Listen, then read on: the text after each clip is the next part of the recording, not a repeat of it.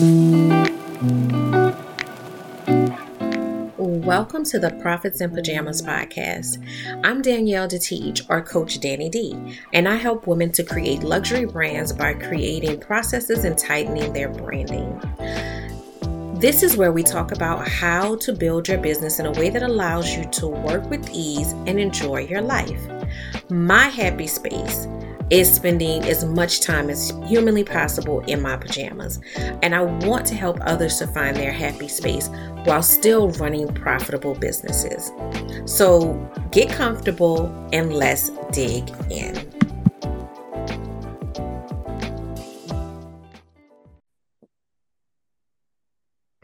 Hello and welcome to the Profits in Pajamas podcast. I am your host, Coach Danni D, and I'm here always helping small business owners try to get to that work with ease lifestyle.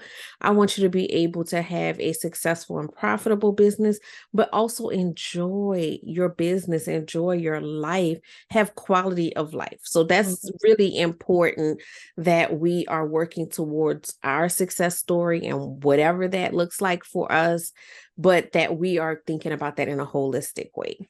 Mm-hmm. And so I am very, very excited to have our guest on here today, Dominiece Clifton, and she is out of Baltimore, the Baltimore area. I know we have some listeners um, from that area, so check her out. Um, she's a certified yoga instructor, and she also does breath work and meditate. She's a meditation facilitator. Mm-hmm. Um, Dominiece, I'm not going to go too much deeper because I want you to tell the people about yourself and. I'm so excited just to talk about, you know, this type of self care. Mm, okay. Hi, Coach Danni. Thank you so much for having me today. So, for everyone that's tuning in, I want to thank y'all for taking the time to listen also. Um, I'm honored to be here to have this conversation and just to share a bit about myself because I'm sure we'll go deeper into the conversation. But one of the things people typically ask me is how did I start doing the work that I'm doing? So I am the founder of Move and Still, which is an organization that works with organizations, businesses, corporations to offer stress management, trauma recovery services, and really focus on mindfulness. And my goal with Move and Still is to really help organizations to create a culture of well-being. What we're seeing now, especially in the workplace post-COVID, is that everyone, you know, at this point has wellness programs, but a lot of times these wellness programs are not work- working as effectively because organizations are putting the onus on the people to do the work and it's not really a part of the culture. And so I really, again, work with organizations and support organizations to look at policies and how wellness can be more incorporated into that. And also, you know, how we think about wellness and how we support the whole being. Because if I'm going to work stress from things that are happening at home, I'm taking that to work and then I'm, you know, I'm leaving work and bringing it back home. And so I really try to, again, focus on that culture. But I think when it comes to culture, it's not really just about workplace. I think it's also about our society and what we've come to normalize and how we're all so used to moving busy and being fast and myself included in that like being okay with slowing down. And so my work is really i would say a byproduct of my own life. When people i said all that to say when people ask me why i started doing this work i am doing the work that i once needed and still need to this day. So focusing heavily on stress management and trauma recovery I am someone who typically, you know, overcommits and says yes to all the things, finds myself struggling with burnout. And so everything that I'm sharing with people are the things that I'm using in my own life to resource and replenish myself. And then trauma recovery has been so much of my own story, just allowing myself to heal from unaddressed childhood trauma that I carried for decades. And so I feel really passionate about that work, especially when it comes to women, because we hold and carry so much and we feel like we have to hold and carry so much. Um, and a lot of times we don't even realize. I know we talked about us not realizing how much we carry, mm-hmm. um, which was my own story for a long time. And now I'm looking back and retracing how that trauma that I carried for such a long time impacted my life and my relationships and, you know, just the overall quality of my life. So we'll dive a bit deeper, but I am doing the work that I, I, said all that to say I'm doing the work that I'm doing today because it was and continues to be the work that I need for my own healing process and just my own life in general. And that is absolutely beautiful because we all need it. Mm-hmm. We all need it, and we may not know that mm-hmm. we need it, you know, mm-hmm. because you know, I shared a little bit of my story with you um when we talked before and I came to this place of, you know, work with ease and, you know, just kind of, you know, anti grind culture because of really mm. just breaking down, like just legit, like carrying too much for too long mm-hmm. and, you know, having a huge life event and all of it coming crashing yep. down at the same time. And we shouldn't have to experience that. Mm-hmm. We shouldn't have to experience that. And we should be able to, you know, experience joy. We should mm-hmm. be able to be fulfilled. You know, it's hard to be fulfilled when you are carrying so mm-hmm. much. And I do believe that we have come to believe that there's no other way. Mm.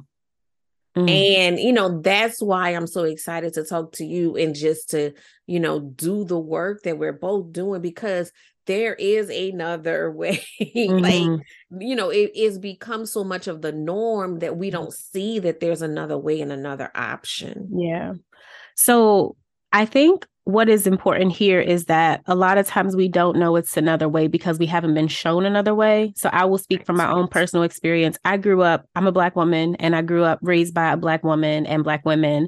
And what I saw was the hustle, the grind, the work hard, the overcommitting, the, you know, the strong Black woman, which is what mm-hmm. our society tells us we have to to be, who our society tells us to ha- we have to be, and then we internalize that, and oftentimes wear it as a badge of honor to nurture and serve and do for everyone else, and you know, not necessarily to pour into ourselves that way.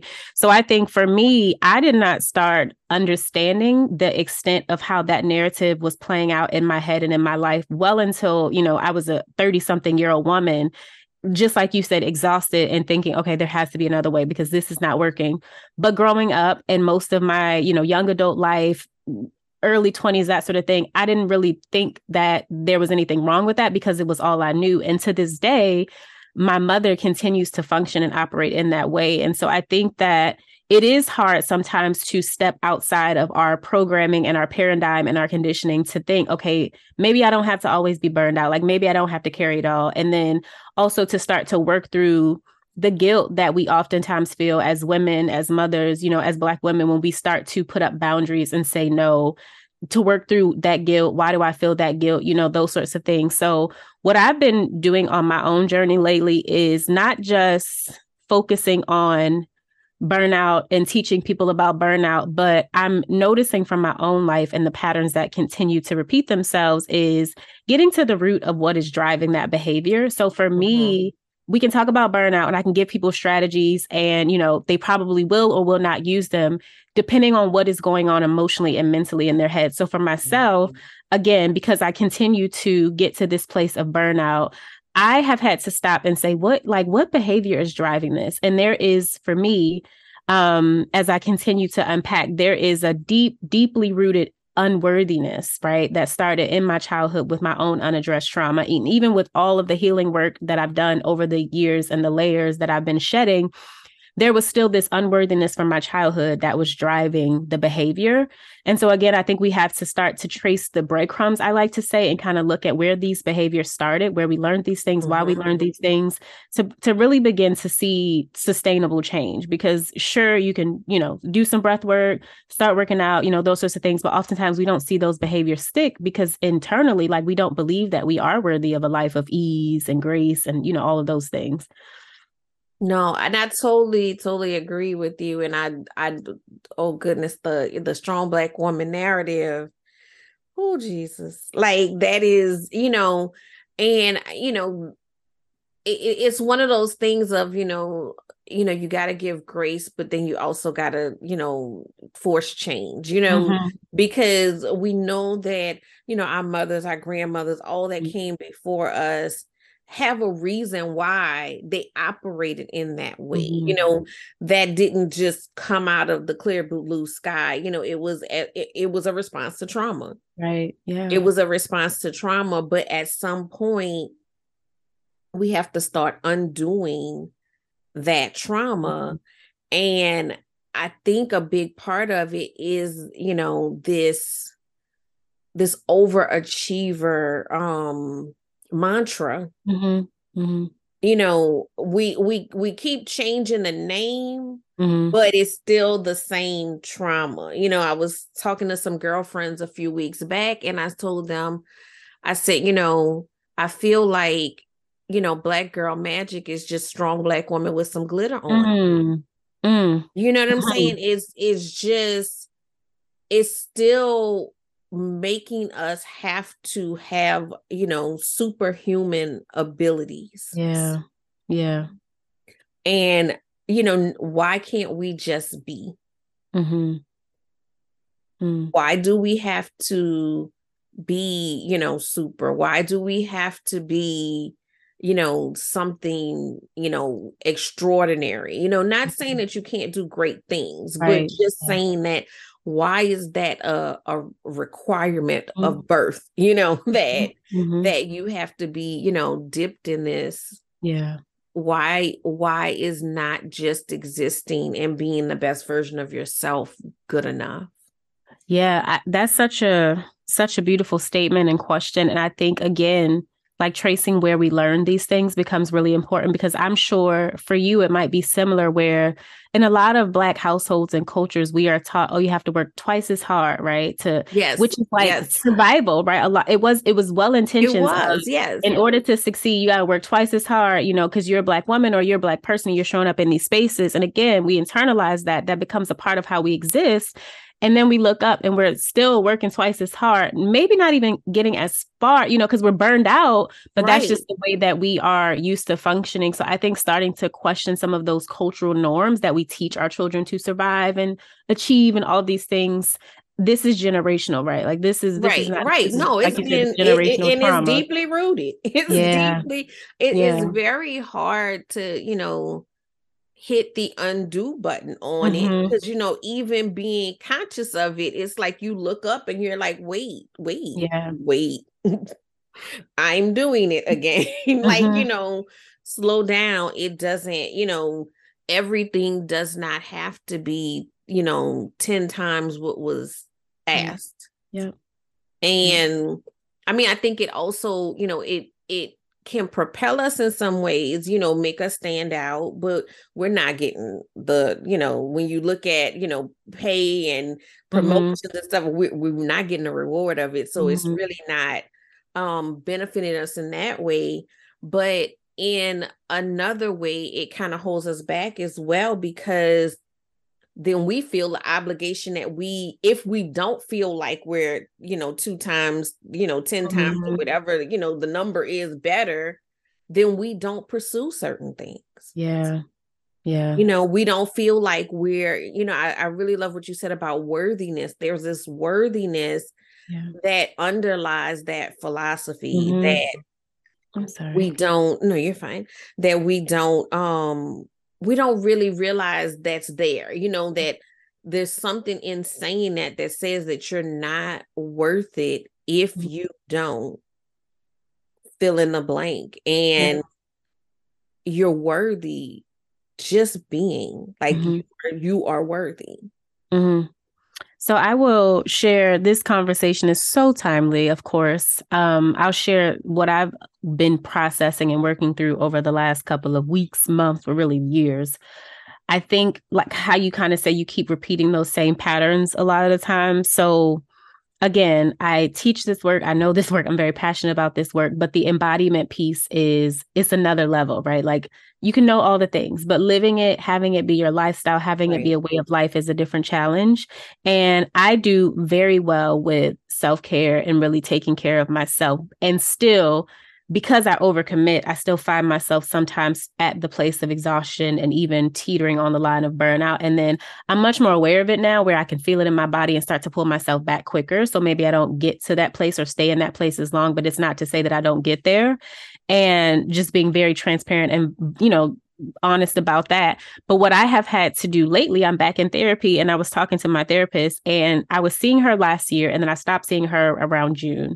And then I felt like, okay, I need some emotional support again. So I started seeing my therapist again. So she starts the call and she's like, okay, sis, black woman, what's going on? And so I start start running through the, you know, running through the rundown of all the things that I'm doing. And I'm like, we talked last year about me overcommitting and doing the most and taking on too many things at one time. And she actually last year, this was the first I had ever heard of this, but I was diagnosed with high functioning trauma, which is essentially overachieving, being a perfectionist, looking really good on paper. Like people are mm-hmm. applauding me for my accolades and success, mm-hmm. but I am overachieving to mask the trauma to to control the situation to mask the voice in my head that tells me I'm not good enough and I'm not worthy enough. So again, people are, oh my God, you're doing great, and da, da, da, da, but I'm constantly chasing the next shiny object because even still, that's not enough. So she diagnosed me with this. I started doing research on it. Come to find out, I actually had someone on my podcast who's a therapist who talks, who specializes in this, and she's like, I work with lawyers, I work with doctors, I work with um, uh, she's in California. She's like, I work with uh, Silicon Valley Valley, you know, startup tech founders, like people who are wealthy, doing great things. And when the curtain closes, we are struggling with that internal voice that still tells us we are not good enough despite all that we've done. And I had battled with this for most of my life. And so we talked last year. I became aware of it. I started doing better. Now I'm back in therapy because I'm going through the same thing. And so when she's like, again, tell me what's going on, I'm running through all of the things that I'm doing and I'm like, I am back here again. I'm feeling exhausted. And she's like, How are you doing more now than last year when we had this conversation? so again, for me, it became okay, like what is driving this behavior because i have the awareness that i'm doing this i understand what it is and you know i have the, the the term for it but i've really been sitting with why am i doing this and just recently i had a really big after going through a very like dark mental time I realized that there's this inner child version of me. So my first traumatic experience happened when I was around two years old. So I was born to a teen mom. And my mother had me at 15. So she finished uh, junior and senior year of high school, and then she graduated and went off to college. My mother grew up in a high poverty situation. So her going off to college was I know that education is the way that I'm going to get myself and my daughter out of the hood, out of this situation, you know. So she had the best intentions, but I was left with family members, my grandmother at the time back home while my mother went off to school. I stayed with my grandmother for about a year. And then my grandmother had a brain aneurysm, which we can talk more about what caused that. She got sick, had a brain aneurysm, and was no longer able to care for me. So then now I go with new family. So by the time I'm three or four, I've been separated from my mom, separated from my grandmother, now with a new family. Also, I've never met my biological father. So there was an absence of him being in my life. And so I am at three or four now, not feeling worthy of love from anyone because mm-hmm. I'm not mm-hmm. understanding what's going on. No one's explaining it to me. And even if they were, I'm not at a place where I can process and understand right. it.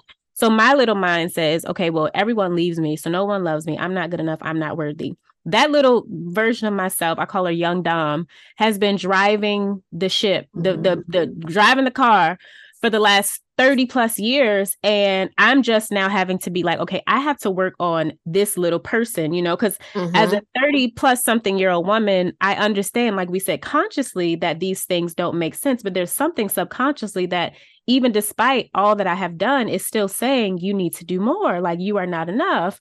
And I think for a lot of us, that's just my own personal story. But again, I think it's important for us to understand when these behaviors started, what are the stories that we're holding on to, you know, what are the things subconsciously that are there and to really begin to allow ourselves to heal those versions of ourselves um, because otherwise we'll keep repeating the pattern mm-hmm. and i speak from existence and so despite all the work that i've done you know i've done so much of the healing that came late that needed to be done from things that happened later in life. But now i'm going all the way back to the beginning. And i think for a lot of us like we really do have to go back and you know start from start from the beginning and understand what is driving that unworthiness that is causing us to overwork and burn out. I i totally totally agree with you. And i think you know i know like you know when i'm working with clients and i always start with mindset. And I, you know, a lot of people are like, you know, well, I came here to learn how to run a business. Mm-hmm. Yes, you did. But until you deal with your stuff, you know what I'm saying? it's going to keep coming back around and it's not like when you you know when you work for somebody and you you're out of line or something's going on there's someone to check on you there's mm-hmm. someone to check you you know in those situations when you are an entrepreneur there's not usually somebody there for that so you have to work through your stuff in order to be able to be that best version of yourself mm-hmm. and that involves some some hard conversations some hard realizations mm-hmm. And like you said there's always that inner child like when you know I, I can just think of like every breakthrough that i've had and i'm mm-hmm. like that's because when i was five you know right, right. you know you don't think about yes. it like that but you know, you realize as you get older that there are things that happen to you, good and bad, that have shaped yeah. where you are right now. Mm-hmm. But some of those things were never addressed or never, yep. you know, it just was what the mm-hmm. situation mm-hmm. was. You just yep. were thrown into this situation and you, you know, as a young person had to figure that out and process mm-hmm. it the best way that you could. Mm-hmm. And but it's still there. Yeah. It's yeah. absolutely still there. And we have to be able to, you know, deal with that if we want to see real change. If we mm-hmm. want to, you know, like for me, I think my biggest aha moment was, you know, my breakdown came at the point of, you know, my grandmother passed away. My grandmother raised me. She was, you know, really, really um close to me anybody who knows me has you know heard a million my grandmother stories mm-hmm. um, mm-hmm. because she was you know she was just that person for me in my life and that was the point where i realized like i i you know i need support in this i don't know where to get mm-hmm. that i need to live differently because this is not working you know mm-hmm. all of these different things that i'm trying to handle it's not working mm-hmm. and the moment for me was when i'm sitting there on the sofa and i'm just blank just mm-hmm. numb and my husband walked in and he's looking at me and everything in his face is saying i want to help you but he didn't know mm-hmm. how to help. And it wasn't, mm-hmm. I had to come to the conclusion and the realization it wasn't his fault. Mm-hmm. It was totally my fault because I had been the one to take care of everybody, to take on everybody, to do all things for all people. So even though we've been together since high school, mm-hmm this man don't know how to he's he, he's like you know he, he he knows what my favorite food is to bring me you know some comfort food or you know a blanket but he doesn't know how to break through those walls mm-hmm. because i've never fully let anybody in yeah mm. and mm-hmm. it was it was realizing that it mm-hmm. was realizing that you've been living this, you know, this strong black woman narrative for so long that you don't know how to be weak. Mm. You don't mm. know how to be vulnerable. And you don't know how to be taken care of. And I had to own that. Mm-hmm. And mm-hmm. I had to, you know, reconstruct things in a different way, you know, and I had to you know, because for me, it got to a point where it got, you know, almost scary because I'm like, so what if I really went to a dark place mm-hmm. and nobody knows the address to come find yeah, me? Yeah. Yeah. To get me out. Mm-hmm. And so it was like, you know what? You have to operate different. This, this, this strength mm-hmm. is killing you. Yeah.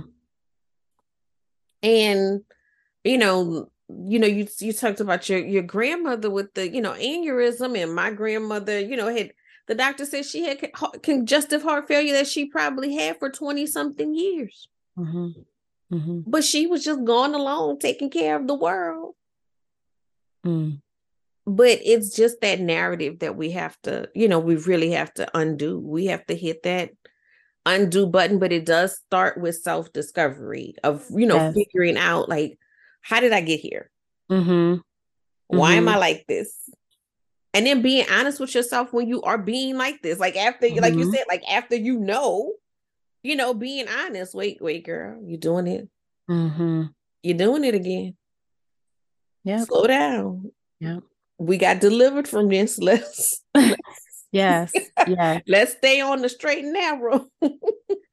I think, Coach Danni, something that you talked about, well, what you said rem- just made me think of the fact that I think for us, a lot of times the disconnect is in the not knowing. So you mentioned how your husband didn't really know how to support you. And then you mentioned that again, like you got to this place and you just didn't know what to do or how to get from this space. I think that's true for a lot of us. Like, mental health, well being, wellness, these things we're talking about more, but a lot of times we don't know. So, number one, we don't know what to do when we get there, but I think oftentimes we don't know what to do to look for the signs before we get to that place. So, maybe starting there to begin, because again, like when I feel myself getting to that place, I, I at least have the awareness now. I'm, I'm not uh exempt from it because I'm human, right? Um but i at least have the awareness to be like okay i feel myself going back to this place. Like what is it what do i need to do to shift and change? But a lot of times we don't realize until there's like an emotional tolerance window. And if let's just say the emotional tolerance window is 0 to 10 the goal is to stay somewhere between maybe like a four and a seven. When you feel yourself outside of that seven range, you are going into like a hyper arousal state. Seven to 10 is like where I'm nearing, and then I'm at the state of burnout, right? And mm-hmm. then underneath that four, that zero to four phase or zero to three phase, let's just say, is uh, hypoarousal. So when you completely shut down, so you got to recognize like I'm at either at the point where I'm burned out and I'm completely shut down, or I'm at a 10 and now I'm going off on everybody in the house because somebody left the toothpaste off of the toothpaste jar. And we think that it's about the toothpaste or whatever, you know, someone didn't take the trash out, but it, it was, it's the fact that you have been going past your capacity for so long and not recognizing it. So one of the things I'd like to ask people when I'm working with groups is, how do you know how do you know when you are nearing or at the place of exhaustion?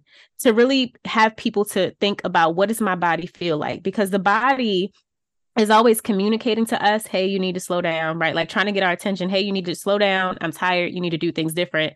But oftentimes we don't slow down until we are at that point of emotional exhaustion or burnout.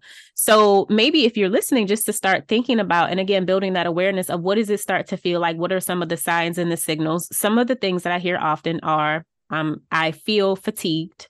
Um, my body starts to ache. So maybe I'm feeling tightness and tension in my neck and my shoulders. Um, people might start to get headache. Like a headache is you get the headache when you are tired, but you just kept pushing yourself, and now you have the headache because your body is saying you need to rest. But you know, how how did it feel before you got to the point of the headache?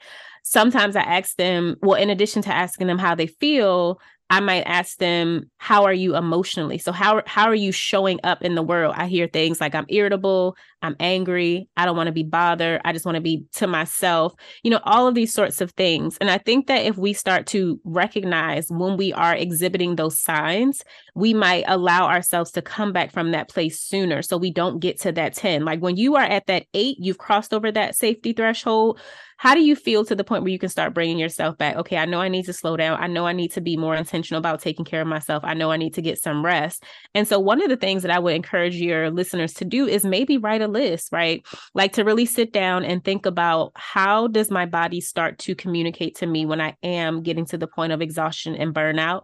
How do I start to show up in the world so that we just don't bypass all of those signals when they start to communicate to us, but we allow ourselves to slow down sooner? Um, so I find that to be a really helpful exercise because a lot of times well not a lot of times self-awareness is the first step in the process. You have to become aware of how you're showing up how it feels so that you can start to make change the challenge with a lot of people because of our trauma is that we are so disconnected from our bodies that we don't recognize the signs and the symbols until again we're at That's that 10. what I was I, I was I was waiting to ask that question like how do we get there when you know we have put ourselves mm-hmm. our, our signals on mute for mm-hmm. so long mm-hmm. that you know because I can remember that place you know where you yeah you know, you couldn't have told me then that I was burnt out. You know, yeah. like you know, you that was your usual state. Yeah, because yeah. it was just normal. That was just mm-hmm. normal. Mm-hmm. And you know, yelling at people about because you left yep. this out, you did this yep. thing, and, and that was just normal. Yep. But you know, so how do how do you turn that volume up?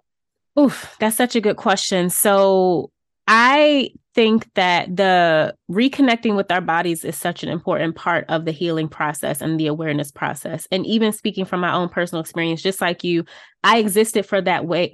Uh, I existed that way for so long that I didn't really realize how much of my functioning was off until I started to to heal you really have to go through again like reestablishing a relationship with your body. So some of the ways that that becomes helpful are things like breath work meditation yoga like somatic approaches body centered approaches become really helpful and into in the process of like you said noticing turning the dial down. So that's where those those somatic uh practices become helpful. So you don't have to do all of them. I think it's important for you to find the thing that feels good and resonates with you. Maybe try them out and see what feels good. Give yourself a little bit of time with each one and see what feels good in your body.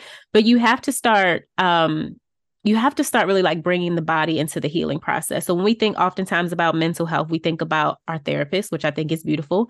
But we go to our therapist and we talk through our things and we process things mentally, but we haven't done anything to address the trauma that we're holding in our bodies. And when it comes to trauma, what a lot of us don't realize is that the way that the brain works, we have the left side of the brain and the right side of the brain. The left side of the brain is that like cognitive, logical functioning side of the brain. So, again, when we go to talk therapy, we are using the left side of our brain. We're processing and understanding why we're doing the things, but then we get frustrated with ourselves because we don't necessarily see the behavior change that we want to see. So, until you start to go and tap into those right brain modalities, which are things like the somatic and body centered approaches I mentioned, which are things like art, creative expression, you know, art therapy, until you start to tap into those right brain modalities, you won't really see the behavior change that you are seeking because the trauma, you're not really tapping into it if you're not, mm-hmm. um, you know, doing those right brain modalities. So, again, involving the body in the healing process is such an important piece and oftentimes something that we don't do. I can't tell you the amount of conversations I've had with women where they've been in therapy for three and four years and they're still struggling with depression, not getting better, you know, not not feeling better. And there's nothing wrong with therapy. I want to stress this. It's a both and situation. It's like you have to do therapy and you got to do these body centered approaches. You have to do therapy and you got to allow yourself to release from the body. And so I always like to just um, educate people on why, you know, really bringing the body into the conversation is important. And so, to answer your question, you begin to build that awareness when you begin to reestablish that relationship with your body. For a lot of people, I think yoga is a great way to start because it's easy for us to connect with the physical. Sometimes breath work might be challenging, or again, tapping into that mental mindfulness piece can be challenging when we're so used to going, but just starting with something like yoga that allows us to slow down, focus on our breathing, you know, really become more in tune with our bodies is a great way to begin to reestablish that relationship. And then before I stop, the last thing I'll say, and I'll let you jump in, is you might hear something like yoga and be like, oh, that's not for me because you picture skinny white girls, right? Like a lot of times you Google yoga, all you see is skinny, skinny white girls.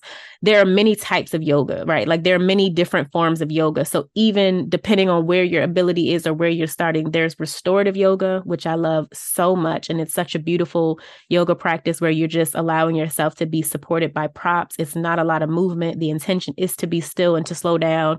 There's yoga nidra, which is a process of literally just lying on a mat and then listening to you know listening to someone guide you. So there's many different ways to go about but i think just being open to starting with something that allows you to move the body and to release from the body is really important with beginning to build that awareness I, I think that is absolutely beautiful. And yeah, I know that a lot of times we don't think that certain spaces are for us because we don't see a lot of us in those spaces. But um one, you know there are you know spaces you know there are um lots of um black yoga studios and you know all that type of stuff but two you know we have to get past that a little mm-hmm. bit too in the sense of if there's something that's going to be beneficial to us sometimes we got to get in rooms that you know we may be the the first I'm not gonna mm-hmm. say the only because we just the first. Because you know, bring your girlfriend, bring mm-hmm. your next girlfriend, and change the, the the the face of the room. But we can't not do things that are beneficial to us, you know, because we may not see people like us in that space. We won't see people like us in that space until we enter that space. So yeah. we have to, you know, we have to do the things that are, you know, beneficial to us, even if sometimes, you know, there's a little discomfort in mm-hmm. getting there. But I mean, I do, you know, I I do believe like learning, you know, for me, a lot of my you know emotions i talk about a lot i give my emotions you know personas they all mm-hmm. have their you know little personality but it is you know so helpful to be able to feel them mm-hmm. not just you know acknowledge that they exist you know at this point i can feel my anxiety mm-hmm. when it happens and i've always had physical um responses to my anxiety but I used to just feel like, oh man, I'm sick, you know, and I didn't make the connection that when I get nervous, my body reacts in this way. Mm-hmm. But now that I know that, then I know how I'm like, girl, you're not gonna start this today. we're not we're not doing this because I feel it, you know, and yeah. I know that it's coming. And I have my own coping mechanisms mm-hmm. that I know, okay, you about to come up in here and try to start some stuff. you know, I know like if I'm feeling nervous about something and I feel that, you know, I start feeling my body change, I know get up and go do yeah. something. Whatever the first step is on the list, even if you don't get to the second step, go do that first step because that pushes it back you know that that releases that anxiety because it's like no you can do this you know and it's just it's something about being able to feel that that makes mm-hmm. a huge difference and i haven't been shut down by anxiety like mm-hmm. since i've known that you know yeah. Yeah. so that knowledge just that knowledge is really powerful the knowledge is powerful, which we've talked about a bit. And then the coping piece is what you just mentioned is powerful. So, okay, so now when I feel it, like I've been working on building this relationship with my body, now the next step becomes what do I do? And a lot of times we don't know what to do, or we might have a perception of what to do, but it's not necessarily helpful, or it might not be all that we need. So, again, we might feel the anxiety and go to therapy, but you still are dealing with the emotions, or you might feel the anxiety and go get your hair done or your nails done. And yes, you relax in that moment and you feel great after your manicure and pedicure, but then those emotions are still there. So I think that uh, uh, even helping people to understand like what are some helpful coping mechanisms becomes important because just like you said, the goal is we are human. So it's not that you are not experiencing these things, the goal is to have tools, resources that when I do experience these things, they don't shut me down and take me out, which is oftentimes what we see. So I would um I'm curious to say for you to share some of your coping mechanisms, but I know for me again, like the things that I mentioned, yoga, meditation, breath work, sometimes it's just getting out and being in nature. Like my therapist mm-hmm. was asking me the other day, like, what are the things that help you cope? And a lot of times I find that I, I I tend to operate and be very heady. So when I get in my head, I'm trying to be 10 steps ahead and I'm thinking about all the things. So in those moments, I know, okay, I need to ground. So maybe I can do some yoga, but maybe I just need to go outside and plant my feet on the earth. Or maybe I need to go take a walk and be in nature or hear, you know, hear water running, sit by a stream and allow myself to come down. So I think it's also important for us to have things that we know that work for us in our toolbox or our toy box, as I like to call it, so that we can allow ourselves to explore. So ecotherapy is, you know, being out in nature. That one is really, really helpful for me. Um, uh when i start to like you were talking about get the anxiety or the voice in my head that starts to make me feel guilty about things that happen i can do some breath work and i know that that's going to calm that energy down. Or you know i can sit and meditate and just give myself a break away from you know whatever's causing me that stress. Sometimes what i've been finding really helpful lately is dancing like dancing just putting on some good music and letting myself go in the middle of my living room and getting three or four songs in. I feel so much better after that. Doing things that bring me joy, right? Like we don't allow ourselves enough joy. And that has definitely been my own situation and story for most of my life where I just take too life too damn serious and I'm always mm-hmm. chasing goals. Yeah. And so lately, I've been very intentional about, you know what, at least once on a weekly basis, I have to do something that brings me joy. That might be, that might look completely different for each of us. It might be going out with a good group of girlfriends that you know are going to make you laugh and just having a good laugh, laugh session.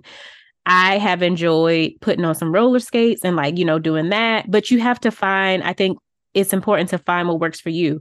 So those are some of my things. I'm curious to what are some of your coping mechanisms, tools that you have that you turn to? So for me, definitely um outdoors. Mm-hmm. So, you know, when I need to just shift my energy, I usually will go and um I'll go sit outside and you know, I'll bring my work with me and I'll sit outside and it's just a change of scenery. It's just something about nature that just makes everything different. Um, I can remember at the beginning part of this year, like I just kind of felt like I was coming into the year slow. You know, it just like mm. I was like, I just can't get the mojo. Like something was just off. And I went and I took my dog for a walk.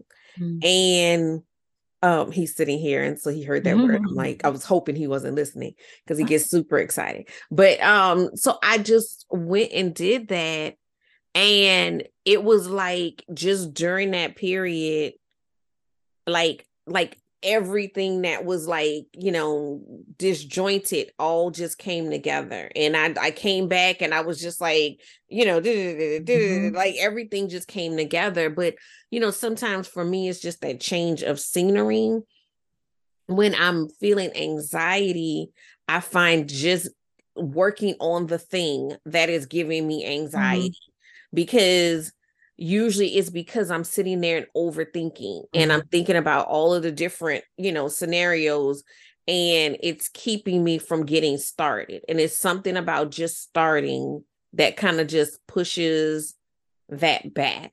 Mm-hmm. And then, you know, when I get overwhelmed, like for me, my coping for overwhelm is usually just grounding and taking a bunch of deep breaths. So, you know, breath work. Breath work, yeah. And just because to me, that overwhelm typically comes from feeling like there's too many things that have to happen in a short amount of time. Mm-hmm. And that's not reality. It's yeah. just the reality that you're feeling.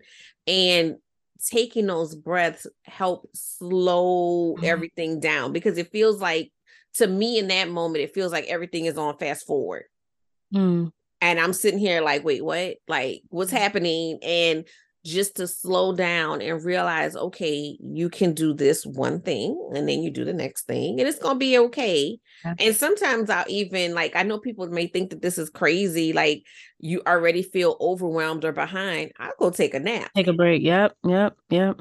I'll go take a nap and I'll come back and it's like my brain is fresher. Mm-hmm. And because I've, you know, walked away, it's not so chaotic. And I can come back more focused and just, you know, do what needs to be done. But I do, I, it's just so important to, you know, I'm a planner by nature. So I'm like, you know, I want to be prepared yeah. And so, like, to me, it's been so powerful to learn those coping mechanisms. Or sometimes I will just like if I if I'm feeling kind of blah, I just get up and go take a shower. It'd be like, you mm-hmm. know, in the middle of the day, it doesn't matter. Mm-hmm. But something about that water, just like mm-hmm. it's like, let me just wash this blah down the drain and start over. Yeah. And you know, now I'm feeling fresh and I, you know, put on, you know, one of my friends thinks it's so hilarious. Sometimes I will get, you know, because I'm normally in my pajamas, but I will get dressed up sometimes just because I feel bad. Like if I'm if I'm having a bad day, I might just get dressed up because I'm like, who could feel bad when you look good? Mm-hmm. yep. It's just those little tricks that you learn to play with your your mind, you know, because like you said, your emotions, they're normal. They're mm-hmm. not going anywhere. And, you know, I hate when people say stuff like, I'm fearless. Fear is a, a natural mm-hmm. emotion it has a purpose. Its Mm-hmm. purpose is to make sure you don't die. Mhm. But we just let it get out of its place. And sometimes it, you know, we let it talk to us in situations where it's not Mhm. supposed to be in charge. So we have to learn how to tell her go go sit down. We not, we not gonna die. You've done your job. you know, go sit down. Um, but it's it is a natural emotion, and we have to stop acting as if we're not multifaceted and we don't have a range of emotions that actually all have a purpose. yeah. It's just, you know, sometimes they, you know, take over and we have to learn how to put them back in their appropriate places. hmm Mm, you said um, you were talking about what I just appreciate from what you said was really talking about the nervous system very heavily because a lot of times when we again when we are so used to functioning a certain way we don't even realize that like when we are overwhelmed burned out our body is in a, a state of stress or you know fight or flight and it becomes a lot harder to get things done. It becomes a lot harder to think strategically. It becomes a lot harder to communicate with your team or your coworkers. Like it becomes a lot harder to be productive when we are functioning from that state.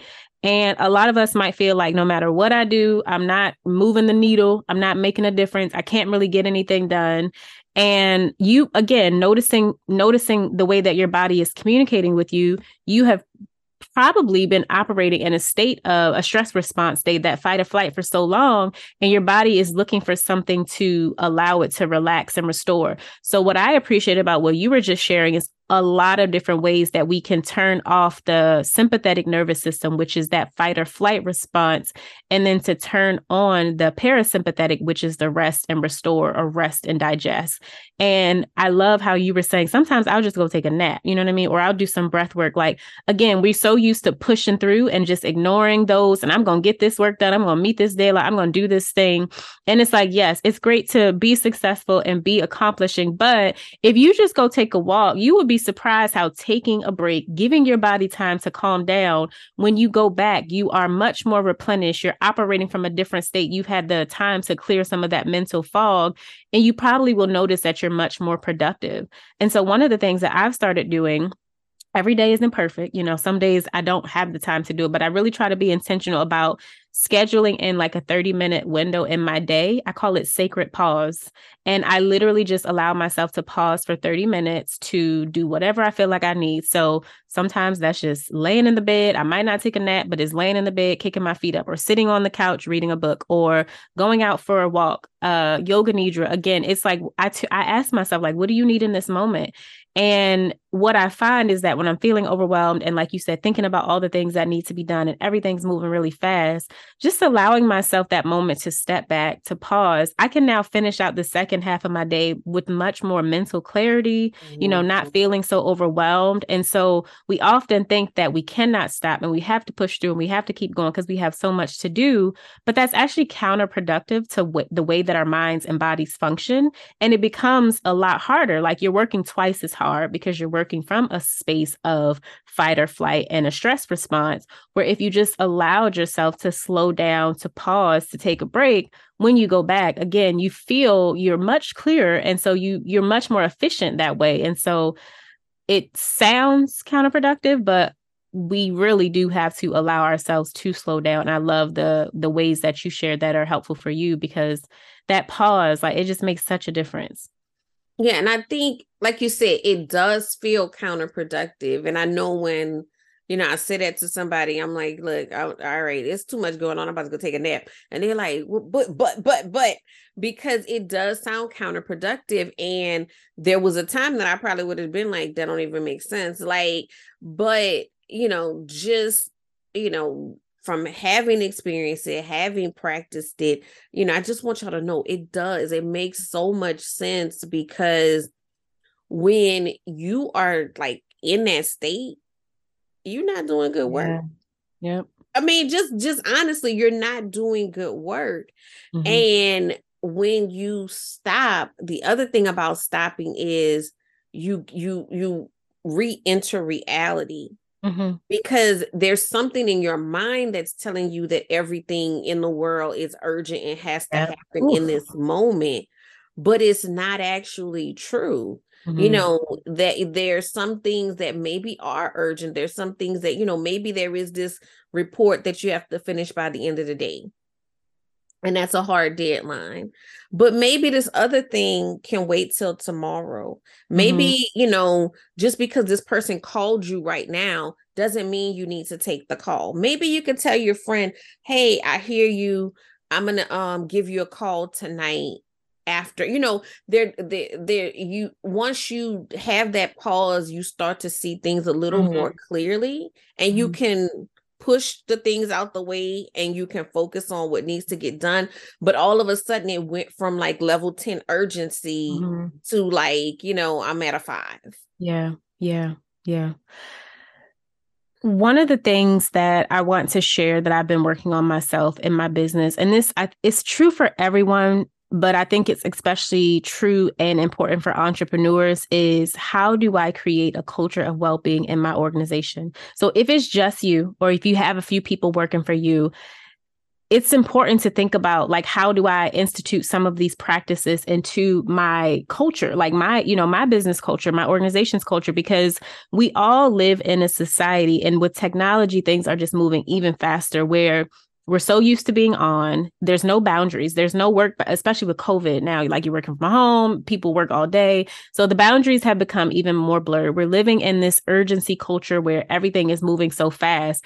And we've all kind of just adopted this pace. And that's the pace that we are used to existing at. But I will say for like 95% of us, like the things that we're working on are not going to like no one's gonna die. You know what I mean? Like if you slow right. down, no one's right. gonna, unless you're a surgeon, you're literally saving a life. Right. This, that's a different conversation, but no one's going to die. And beginning to allow yourself to say, what kind of practical things can I put into place to help me to slow down becomes important. So for me, for example, when we are, if I'm in a meeting on like a Zoom call or a meeting and someone asks me for a deliverable, sometimes they might say, Hey, when can you have this to me? I try to avoid giving them an answer on that call because if I'm on the call with you, I want to give you the I'm going to give you the answer that I think you want to hear, which is quick, usually urgent. Right. Oh yeah, I have that to you in 48 hours. But you know you got this long list of 25 things to do already. So is that is that helpful? You know, like is that true? Is that possible for you? Or are you going to now put more pressure on yourself to get this thing done in 24 hours? So what I've started saying is, "Hey, I'll have a look at my calendar and I will send you an email and let you know. Because when I'm not on the phone with you and I don't feel like I'm obligated to give you a deadline, which I think that you want to hear, I'm going to give you a realistic deadline based on what's on my calendar, what's on my to do list. Now, does that mean that I'm stretching the deadline out for two weeks? No. But instead of saying 48 hours, maybe I'm going to give myself four days. You know what I mean? So I try right. to, so that's one practical thing, like allowing yourself to not have to, um, again, like perform in a way that you think someone wants to, want, expects you to. Again, you have a little bit more flexibility in your own organization, but I think that this can also be true in the workspace as well. We just a lot of times don't think that we have the ability to to move in this way. Um, uh so thinking about that culture of urgency again like thinking about how can i schedule in to my calendar a little bit of time for myself even if it's just 30 minutes and then honoring that right? Like turning on do not disturb for that 30 minutes and not taking the call or not doing the thing. So we have to learn to establish boundaries with ourselves. Another thing excuse me that i have started doing more is really having work time and then personal time. And this one is hard for a lot of us because myself included, I will work from the, time I start until very late at night, and I might take a break in between. But I just, when you are working on something and it's yours and you're passionate about it, sometimes it doesn't feel like work and it's easy to just be on all the time. But again, like we need joy, we need pleasure, we deserve those things. And so, what does it look like for me to really institute my own personal boundaries around work and turning the phone off or putting that mm-hmm. distraction away, those sorts of things. So I think we also have to think about some of those practical things that we can do to begin to allow ourselves to come from that place of ease a little bit more often. And I think sometimes we have to be very strict on ourselves. Yes. Yes. Until it becomes habit. You know what I'm saying? Like, so I know when I first um you know, left my full time job, started working um, the business full time, I had to say, okay, this is when, you know, I'm off work at this mm-hmm. time. And at that mm. time, laptop closes, mm-hmm. you know, switch to family time. And now, you know, there's a little, there's a little more blurred lines with that. Mm-hmm. Um, but it's still like, okay, this is not gonna take over. Yeah. Like, you know, there's still the, these established kind of boundaries. And, you know, for those of you that follow me on social media, you know, the running joke is that Walter, my dog, is my self care manager. when he decide that I'm off, he gonna lay mm-hmm. on top of whatever I'm working on. And so that's how he got that title because mm. I'll be in the middle of something and he'll just like roll through and just lay on. I'm like, oh, I guess, I guess it's, it's closing time and it's almost like clockwork like he yep. knows what time it is and he's like nope my time you got to close the laptop or monday is typically my off day and so mondays he's like he come in early in the morning like um why is this laptop where i'm supposed to be like, you know and so mm-hmm. my monday rule is i only do stuff on monday that i want to do mm-hmm.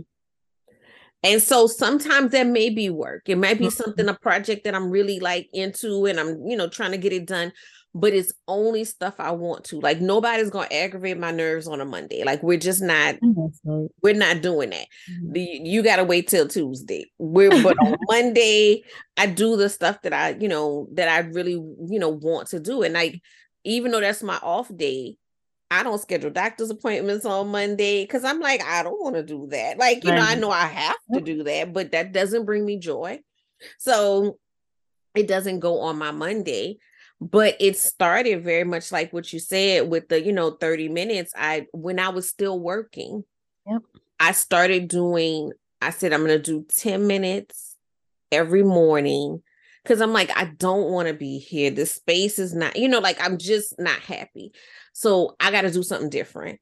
Mm-hmm. So I started doing 10 minutes every morning when I first got into work. I would go, I'm not a coffee drinker, I'm a, I'm a tea girl. So I would go fix a cup of tea, sit at my desk. I wouldn't turn on nary a computer, mm-hmm.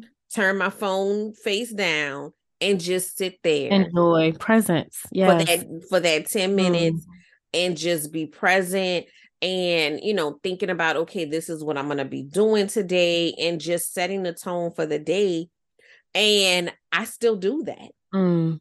so you know mm. now um you know my husband works from home most days so now in the morning he fixes his cup of coffee he fixes me a cup of tea and i mm. still do that i still have that time in the morning before i get started but it just you know it does set the tone and i can feel the difference like when i forget to do it and you know or something else happens i feel the difference but that just mindfulness and just it really is just little ways to start slowing mm-hmm. yourself down because nobody is requiring that you move at this pace except you. Yeah Yep. And it's not your fault. I mean, we've been socialized to move mm. at this pace, but it's not a requirement. Yeah. You can slow down.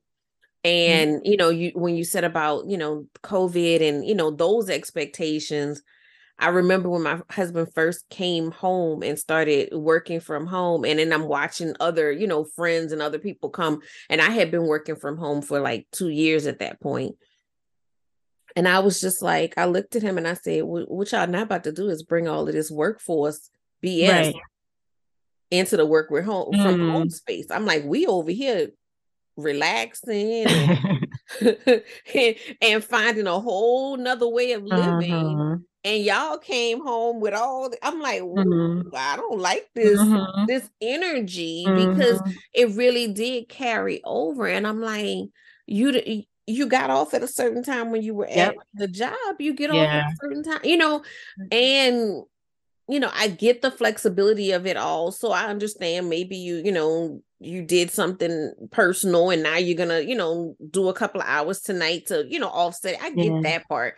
But we have to start setting boundaries in that mm-hmm. way that we start to reclaim our lives in a way that we are living meaningfully. Yeah personal when we think of boundaries oftentimes we think they're for other people but boundaries are really for us. So whether it's instituting boundaries with someone else that's still for us or right. whether it's instituting boundaries for ourselves for us boundaries are really for ourselves. And so i again i agree with you that thinking about personal boundaries and how i'm going to honor myself when i set this time is really important. And i think you highlighted so going back to self-care and or, or uh, stress and burnout what does it look like to be proactive versus reactive? So, on a daily basis, what are the things that I'm doing, whether it's that 10 minutes in the morning or my, my morning routine or that pause during the day? Like, what are the small things that I can be doing throughout my day to be proactive so that I don't build up to this stressful space and then have to be reactive and think about how I come from that? And now I need time off. You know, now I need to be in therapy, trying to bring myself back. But it's like, what can I be doing on a consistent basis to nourish myself and I always tell people we experience stress every day. So we have to be doing things to release stress, to mitigate the stress every single day. Now, the extent of the stress on a day to day basis might look different. So maybe Monday you get stuck in traffic. Maybe Tuesday your kids get on your nerves. Maybe Wednesday is your partner. Maybe Thursday is the business. Maybe Friday is financial. But every day there's something that's going on. And so we often, again, think that stress self care is for the weekend or it's for that one time a month where we can go get our massage or whatever we do.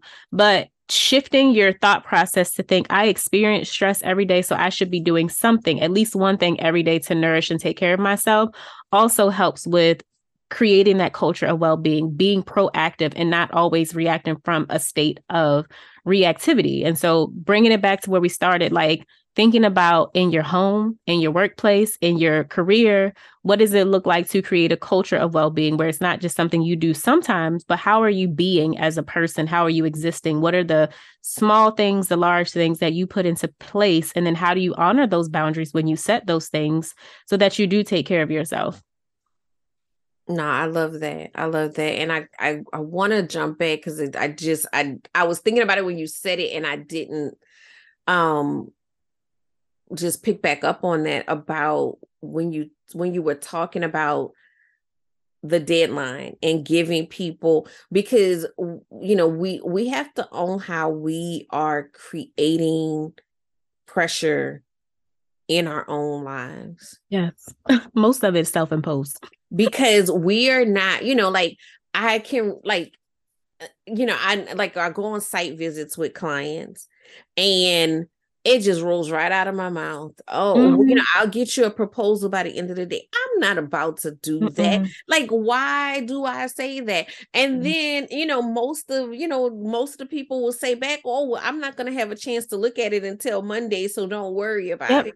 And then I started to just pause and say, you know what? They're not looking at this today. I'm not going to do it today because it's a different part of my brain that meets with clients than the part of my brain that sits and does a proposal. Mm-hmm.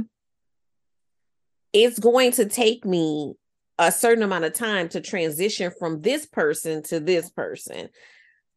I why am I doing this to mm-hmm. myself? Mm-hmm. And they're not looking for it, but I've created this pressure to now get this done and they're not even looking for it like that so you know learning how to do that as well like remove look at how you are creating yes. things in your life and the other thing that i see a lot of that you know because it's it's it's interesting as you move a certain way you see things a little bit differently when you know when people are you know complaining about something or something's going on you you have a different kind of perspective mm-hmm. Stop letting everything make you mad. Mm.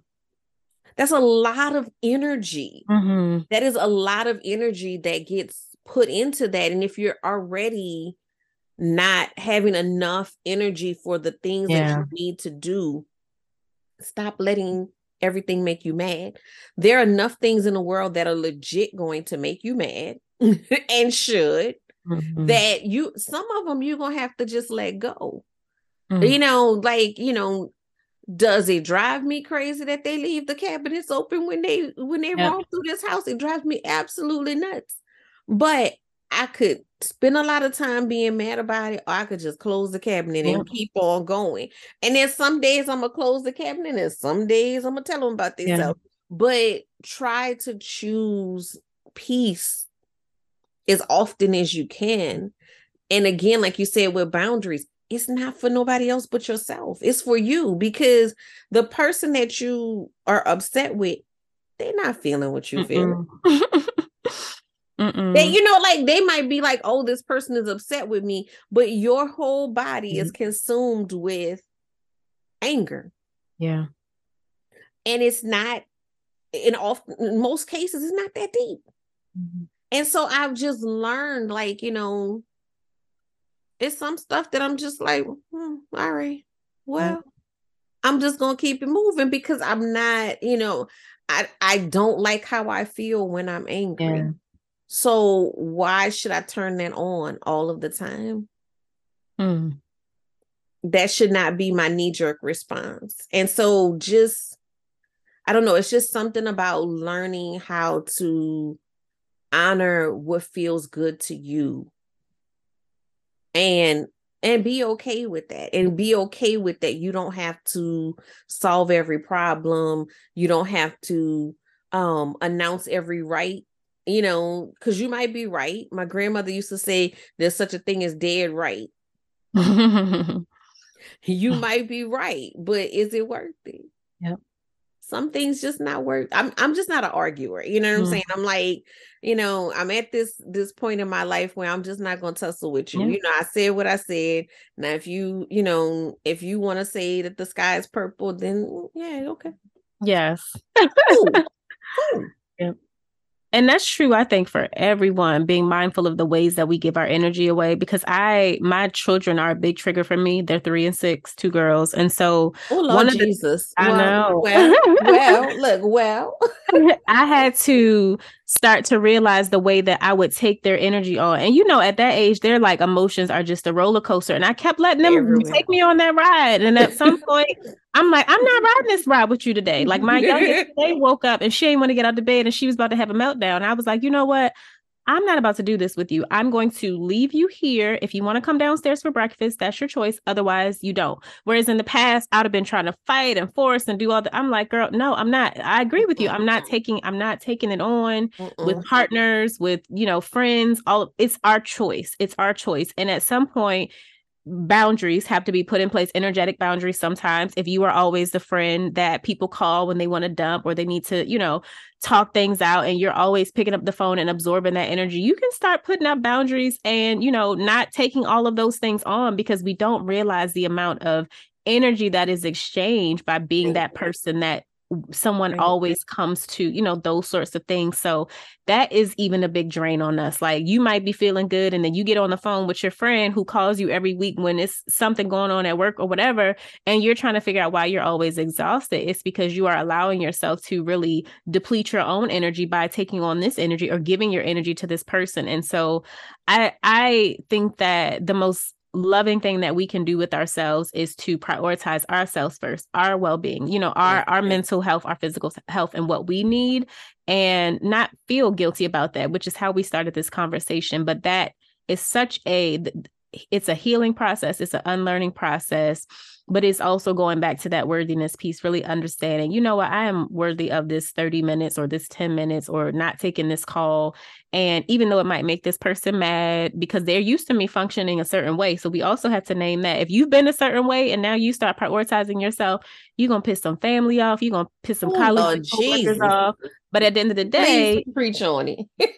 your your well-being is so important right? Like your health your mental health your physical health is so important and then i share with you like when when we don't when we listen when we hear these things but we don't take heed at some point your body or your mind or both will shut you down they will sit mm-hmm. you down forcefully and say this this is not it. And that was the story that i shared with my grandmother having a brain aneurysm at 50 it wasn't like she woke up one day and that brain aneurysm just came out of nowhere. There were signs there were ways that her body was trying to communicate to her many years before that she ignored. And then it got to the point of okay i'm shutting you down now and you don't have a choice to listen. So while we think that oh i'm going to inconvenience these people or i might again upset these people at the end of the day it's about you first and who you upset and make feel guilty as you start to unlearn some things and do things different that's not on you that's on them well i think the biggest like you know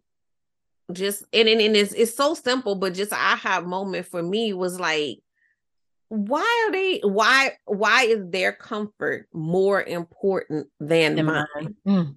Mm-hmm. You know what I'm saying? Because like, it's a difference when you're talking about compromise mm-hmm. and, you know, you give a little, you take a little, you know, but no, I'm just going to shrink myself to make you feel comfortable, or I'm going to overextend myself mm-hmm. to make you feel comfortable.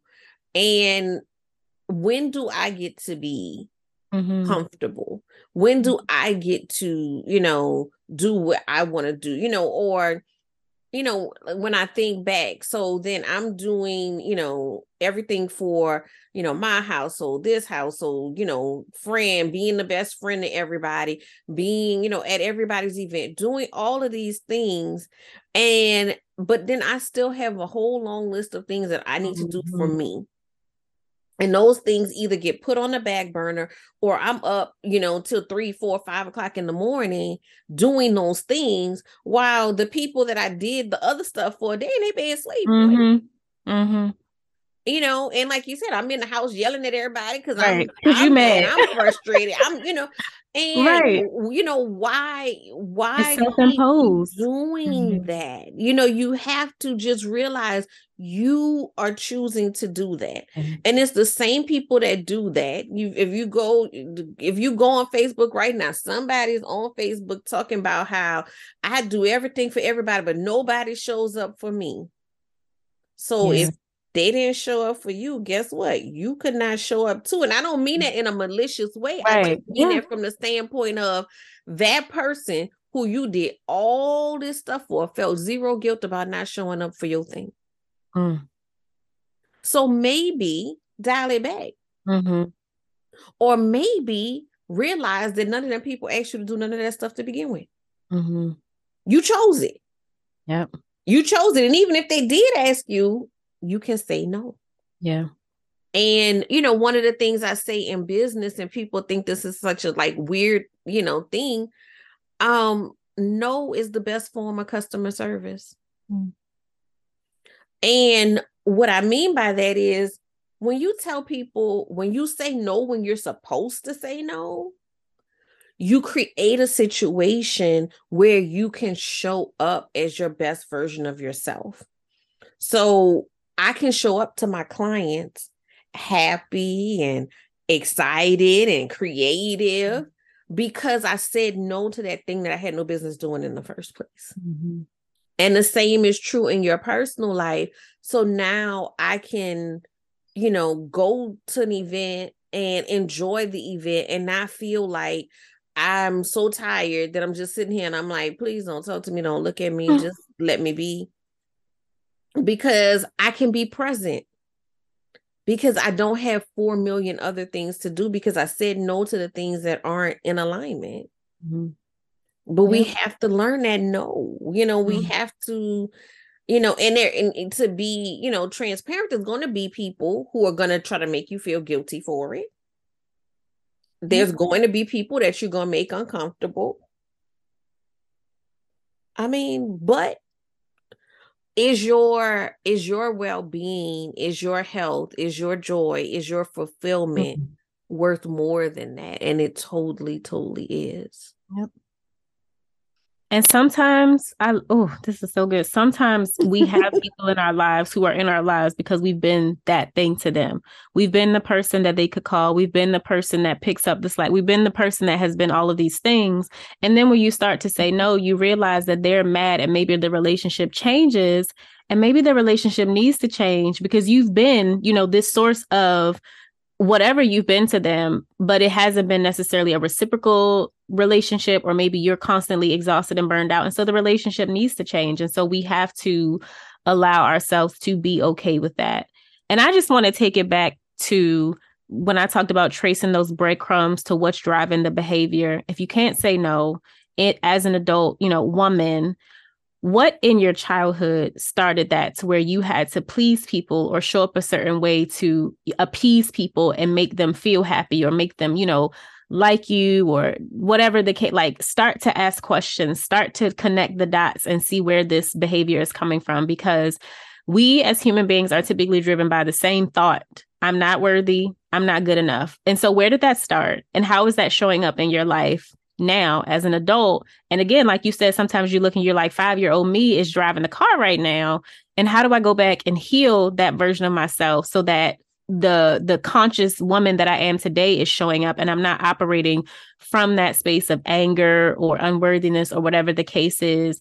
And I have learned in my work that those emotional so we have our physical development physical and cognitive development. So you know like when you're when you're um, a parent you have young children you take them to the doctor the doctor is asking you well have they done this and have they done that? There's certain milestones that we are expected to achieve by or hit by a certain date. So by two you should have this by four you should have this and that's expected.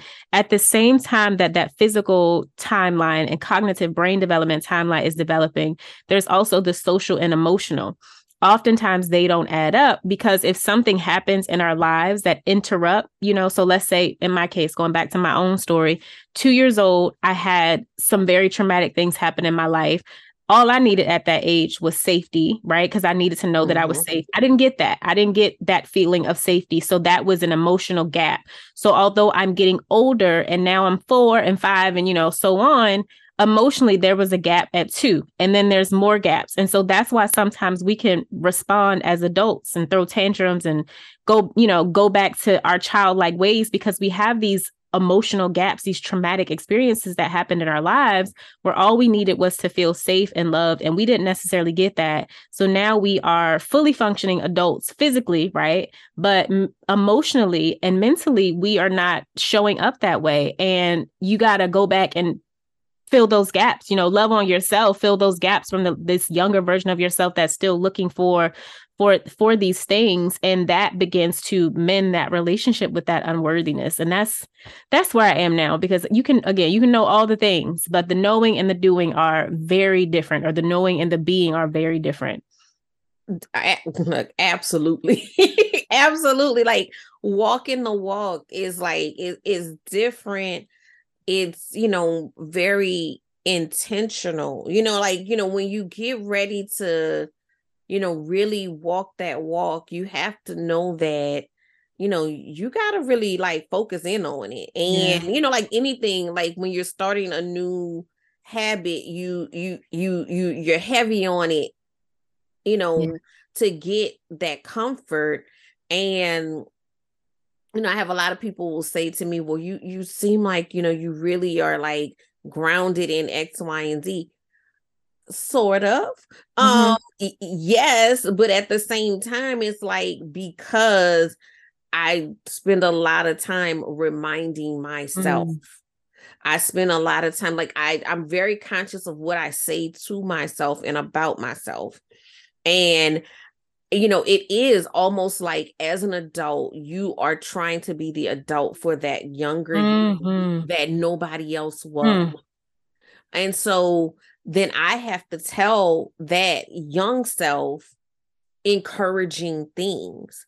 I have to tell that young self that you are enough, that you are qualified, that because you, you know, think differently is actually, you know, a plus and not a minus, you know, that you don't have to overlove.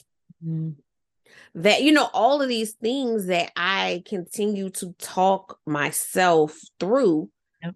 you know every day is not is not roses some days i'm like oh jesus like jesus but I have to work through that and I have to go back to the drawing board and say, okay, no, no, this is not what we're doing. And you know, I mean, I'm I'm a faith believer. I know, you know, everybody has their own beliefs, but I also feel like there are times when those God moments happen, you know, mm-hmm. where it's just like, you know, I'm thinking, you know, I've let those thoughts creep back in. And then I get an email or I get a text or somebody says something. And I'm just like, I know that that was a God moment because it was the thing that I needed to hear in that moment or the reminder that I needed. And that's why I tell all my clients to start a success journal. Mm. Mm.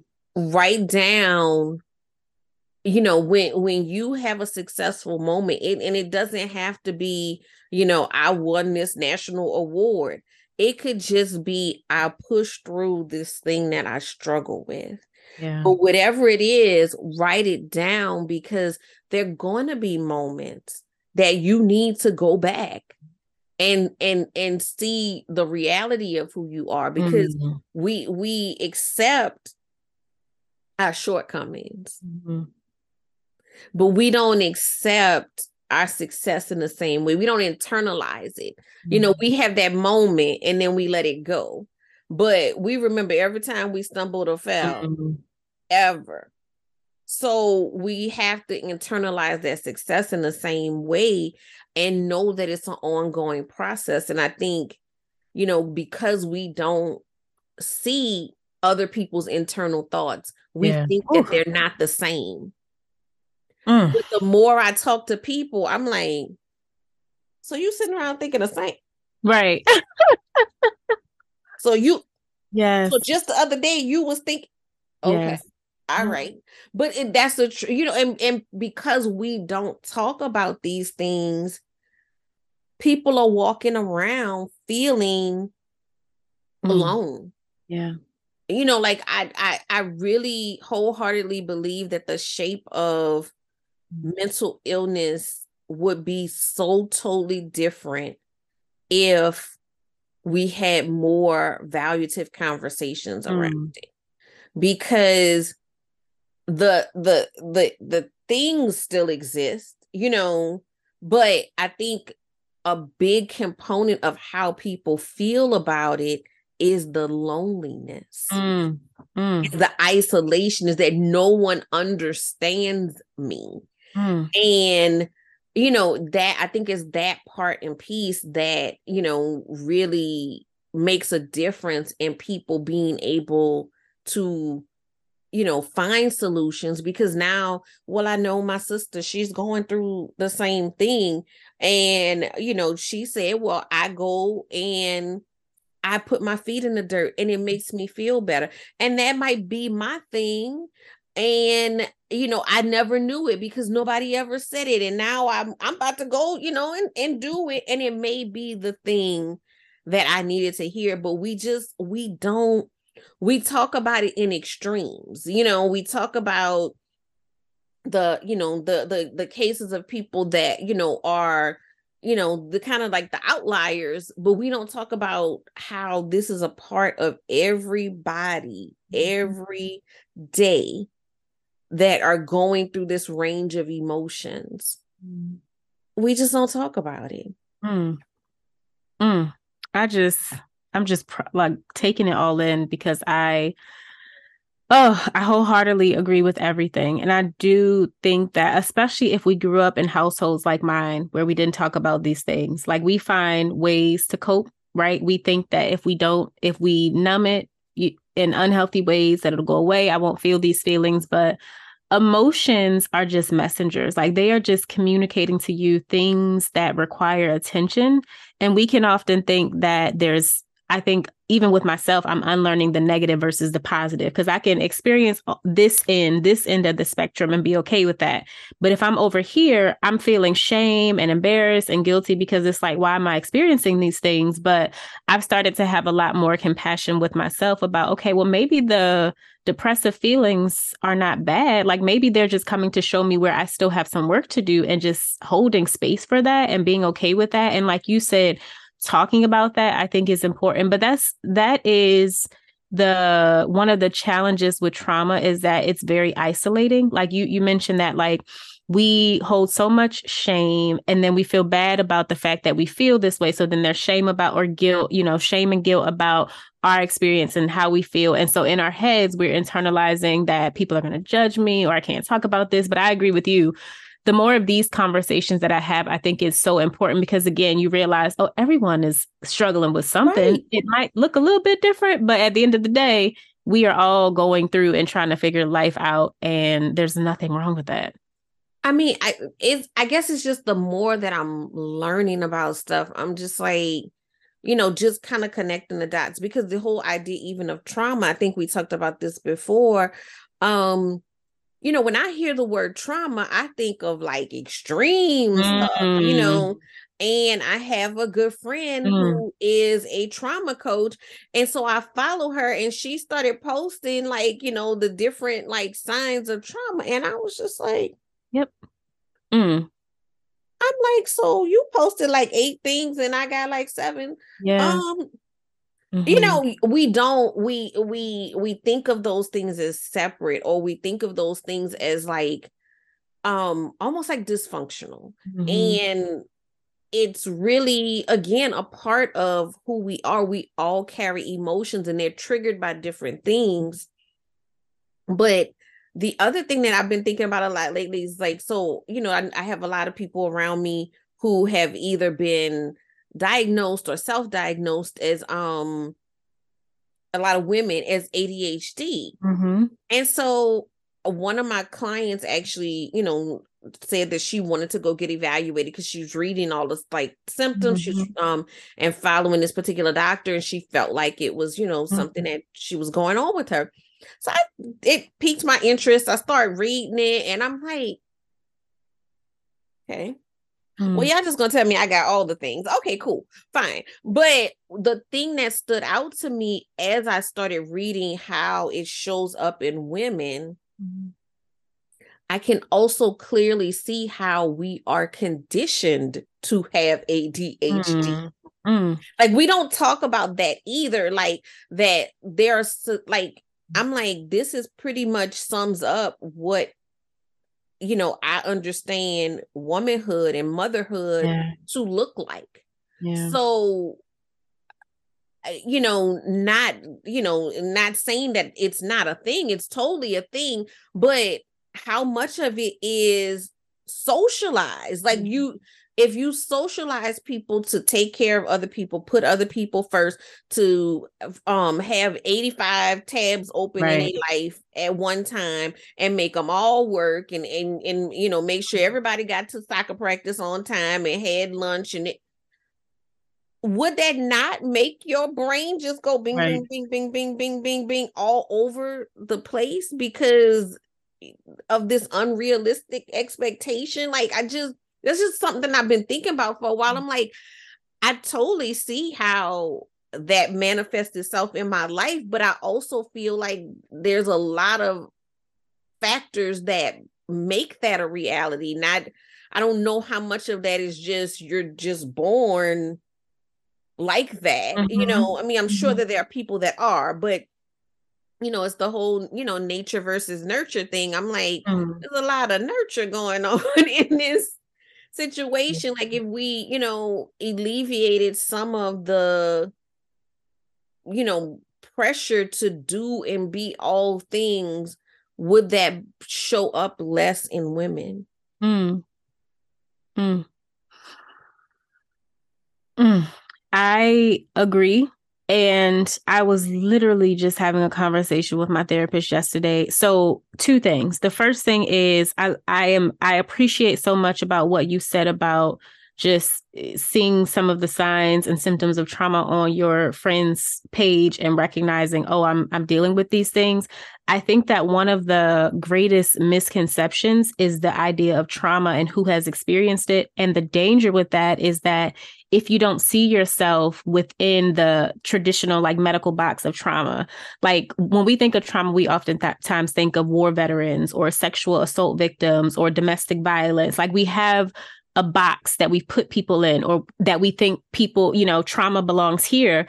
But the reality is that each of us, every every single person that is living has experienced trauma to some extent. Now our trauma might look different and I don't necessarily subscribe to this, but sometimes you'll hear people say big T versus little T where you know big T is these things like the war and the sexual violence and those things and then little T is like emotional neglect as a as a child. However, I don't really subscribe to that because I don't think that the way that I was impacted as a child is any less than, you know, you going through like it still has the same emotional impact on me. I'm still recovering from this as a as a 30 something year old woman and yes, I was not physically abused, but that emotional abuse which some people would think is like little T definitely impacted me and it impacted me deeply and I'm still working through that.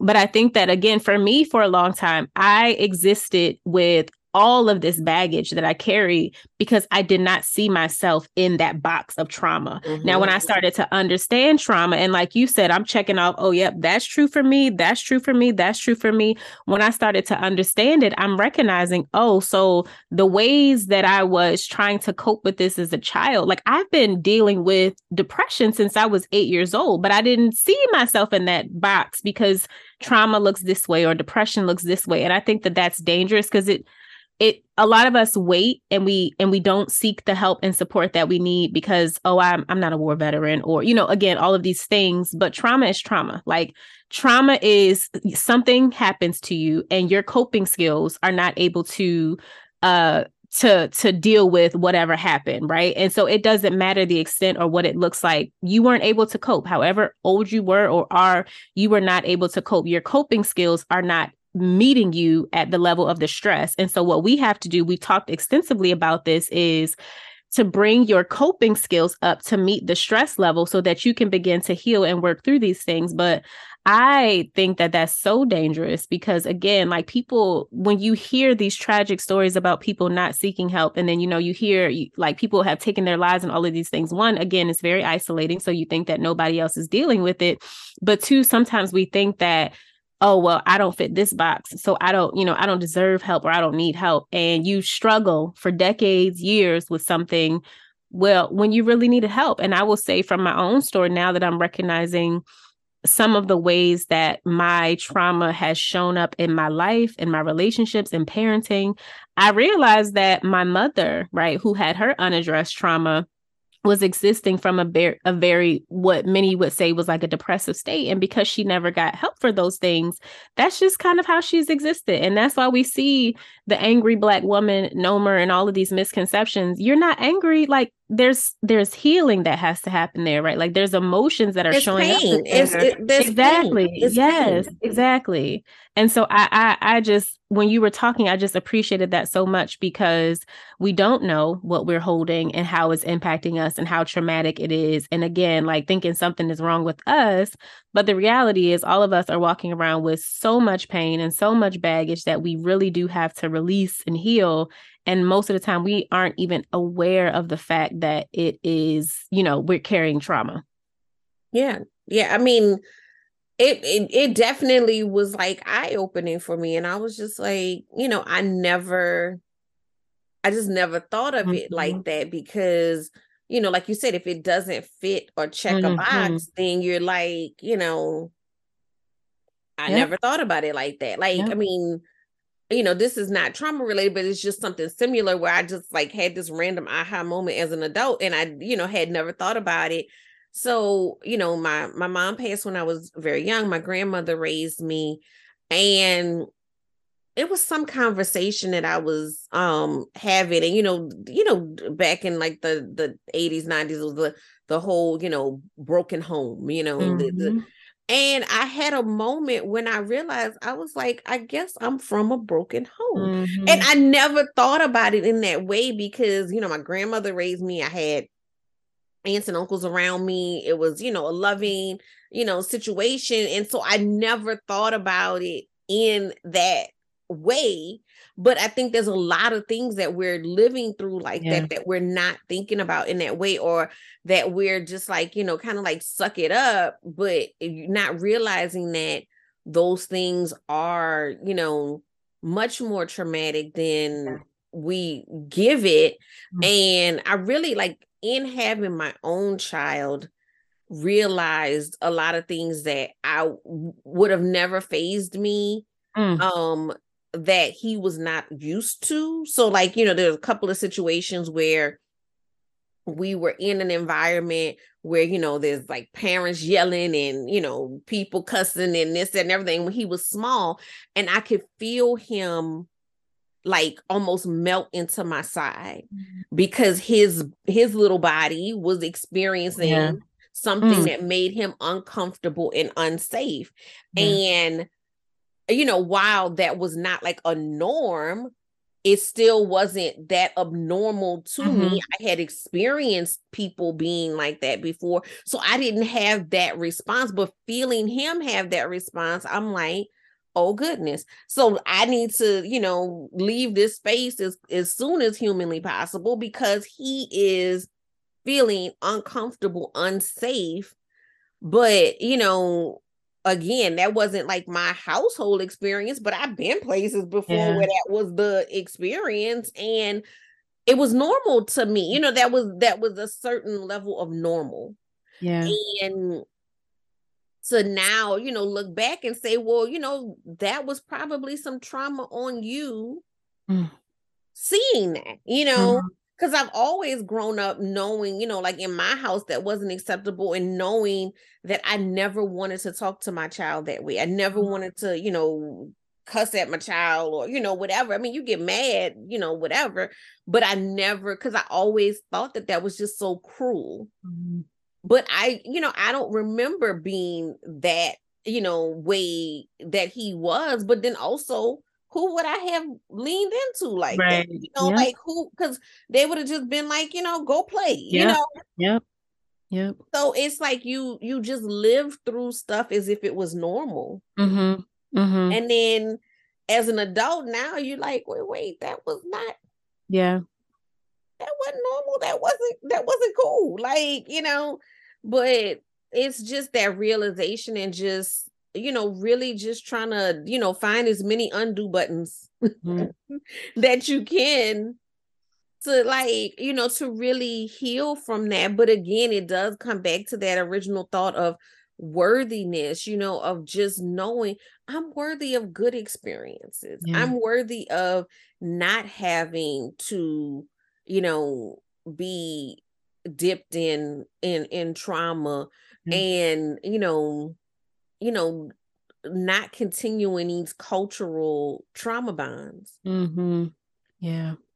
And like, you know, I mean, because we we have just kind of accepted it and you know, joke about it and you know, it's but it's like, you know what? No, we gotta do better. Yep. Yep. Yep. So there's a a great book that uh there's an author Resmaa Menakem and he wrote this book called My Grandmother's Hands and Oh my gosh, this book is so beautiful. Just how he talks about trauma and the ways that it impacts us. And he breaks it down from the lens of um, people of color, you know, Black folk, people of color, and how trauma has impacted us, white folk, white bodies, how they have been impacted because a lot of times they don't think they have their own trauma and that's a whole nother situation tra- the trauma really started with them. But he breaks it down he also talks about po- police and the trauma that they carry and so he breaks down these three categories. But one of the things that he talks about is exactly what you were talking about just how things have been normalized and we've we've just there's this like there in certain families and households there's like this culture what we think is culture right like some of the things that we joke about and we think are culture it's not normal but it's just been going on for so many generations and happening in our family for so often that we have just internalized that as this is how we function like dysfunction has become culture right, and norm right. dysfunction has become culture and norm and it's like again that self-awareness of like you were saying like oh this is not normal you know like pe- we shouldn't be cursing and talking to each other in this way or you know treating each other this way like the things that we again adopt as culture and the ways that we have learned to cope even you know and, and adopted those mm-hmm. things as culture are not healthy but because it's been going on for so long we've we just kind of wrote written into the system but at any regardless of what has happened in the past I was talking to my therapist about like at some point you have to decide enough is enough and this ends with me you know what i mean like with right. one one of the biggest drivers for me is and i'm sure you can relate is being a mom because i'm like despite the things that happen and as much compassion as i have for my mom because i know some of the experiences that she went through this ends here. Like, even if yes, it's hard yes. and it takes so much work, and some days I have to be so intentional about not repeating those same things that have been normal to me and just culture. I'm so committed to that because, you know, this has been going on for generations, like generations. Yes. And um I, I think just the biggest takeaway is yes, things have happened to us and we do have to become aware of how we've been impacted, but you can always make changes and turn a new leaf and start to do things different. You know what I mean? Like it, it starts with the choice, like realizing your power and realizing that like you were saying, you deserve happiness, you deserve joy, you are worthy of all of those things. You are worthy of slowing down, you are worthy of not operating from a state of urgency all the time, even if that's how you saw the people in your life act. And again, like going back to you are worthy of all of those things. No, definitely. And, I, I totally agree. Like we can, we can, we can create culture around mm-hmm. other things besides yep. Yep we can oh, we have such a rich culture we can mm-hmm. create culture around other things it does not have to be around trauma and we don't have to just settle for what came before mm. and you know i know people will say when it comes to raising children well my parents did this and yep. i turned out just fine mm. that's great mm-hmm. um but that doesn't mean that you can't you know change things up and it don't mean that you got to throw out everything that they yeah. you know that they that they did because there's so many valuable things that they gave us um but they were doing the best they could with mm-hmm. what was in mm-hmm. front of them yeah. and you know that was another like that was a healing moment for me i saw like somebody post something that said you know your parents were probably you know where you are in life right now raising you and mm-hmm. they were still trying to figure it out. And I'm like, well, man, that is true. My child a whole 16 years old, and I'm just feeling like I, am getting mm-hmm. my life together. So, you know, you you have to give them grace because they mm-hmm. were, you know, they were doing the best they could with whatever was going on at that time and whatever capacity that they had. And, you know, that gave me a lot of space for forgiveness for a lot of things. Um, but I just knew I wanted to raise my child in certain ways that were different, you know, mm-hmm. and I still there's still a whole lot of what of my upbringing that is a part of his life, but I don't want him I don't want him to be conditioned to be a certain way. You know, like I want him to have the freedom to be whatever it is he wants to be. Now, we know that there's life constraints and you know, we live in a society and but I want if if he's limited it's going to be by society. It's not mm-hmm. going to be because I've poured these thoughts into his brain. Mm-hmm. I want mm-hmm. him to know you know like he he's he's always been a kid that like he doesn't like to miss school or you know anything like that. So if he says I don't feel good, go lay down. Mm-hmm. I'm not going to force the issue because for years we've been forcing, you know, work mm-hmm. through your sick and this and that and all, you know, like that's not healthy. Mm-hmm. Nope. Go sit down. Go go sit down. I'll send a note to the school. It is what it is. Like that's just not a healthy way to be. Or, you know, one day he came home after school. He had like he he does extracurriculars. He came home after school and he he said he was tired. Mm-hmm. Mm. He said, Well, I said, Oh, you didn't go today? He said, I, am just tired. And he went in his room and he went to sleep. Yep. And, you know, we have to teach them that it is okay that, you know, you don't have to just keep pushing yourself. Yeah. You know, you don't have to, you know, you don't have to sacrifice yourself. And, you know, we, I, I don't know, we just have to, we, we have to un, undo just mm-hmm. a lot of undoing and um and so that we could you know so that we can live because you know we're not promised forever on this earth and i think some people think oh well when i retire yeah. or when this happens or when would I slow down like live today mm-hmm. Mm-hmm. live today. We both, you know, have experiences of people who, you know, have left us because they didn't deal with yep. The stuff that they needed to deal with to, you know, to have, you know, have stayed longer. Live for today. You know, make sure you're taking care of yourself today because if you wait until, you know, whenever, that whenever like you said you know you you don't sit down when you're supposed to mm-hmm. i promise you i i didn't been sat down before yeah so for sure yeah i promise you you will get sat down mm-hmm. so choose choose choose yourself. Yes. Yes. Choose yourself because you are worthy of it and also, again, like one of the things that I've been working on is just not taking life so damn serious. Like that's mm-hmm. just how I existed for so long. And my children tell me now, like, so I'm just like, what does it look like to just have more joy and just to be okay with having more joy and to not feel like I always have to be productive? Because really, as Black people, you know, specifically African Americans, that is, that's nothing but capitalism. That's nothing but us being workhorses for so long that we have just been conditioned to believe that we always have to be on and working and doing. And so when you start to unlearn, this is a deep unlearning. Like this is generational unlearning, right? But this this started 400 plus years ago with us being enslaved and and having to work and not having the choice but we're not there anymore. And yes, there's still progress, things that need to be done. We made a lot of progress and we do have choice now. And we are able to slow down and have more joy and unsubscribe from this culture of urgency. And we've said so many things today that I think people can take away as far as skills and practical things. But I think the biggest thing is like, what is one thing I can do today? Even if that one thing is, I'm going to shut my laptop down for 10 minutes and not yes. work and start with that and like feel good about that and like let yourself enjoy that moment moment uninterrupted and then just see how you can add. I want people to know that this is a process that takes a while. It's a commitment. It's it's a commitment. I've been deeply committed to this work for the last 4 years and I'm still constantly peeling back layers of the onion. And sometimes we can think when will I get to the point where I don't have to, like, when am I healed? Like, I remember asking my therapist, like, when is this over? Like, when do I get to the next level and I'm done and all the things are worked out? And she was like, sis, it's like an evolving, ever evolving staircase right. where you think you've gotten to the level and then you look up and there's another level or there's another layer of the onion but the beauty in that is that you don't have to rush because I, I was trying to rush my healing for a long time and I was so just committed to getting to a certain outcome. And it's like I'm just missing all of life in the midst of trying to be this version of myself.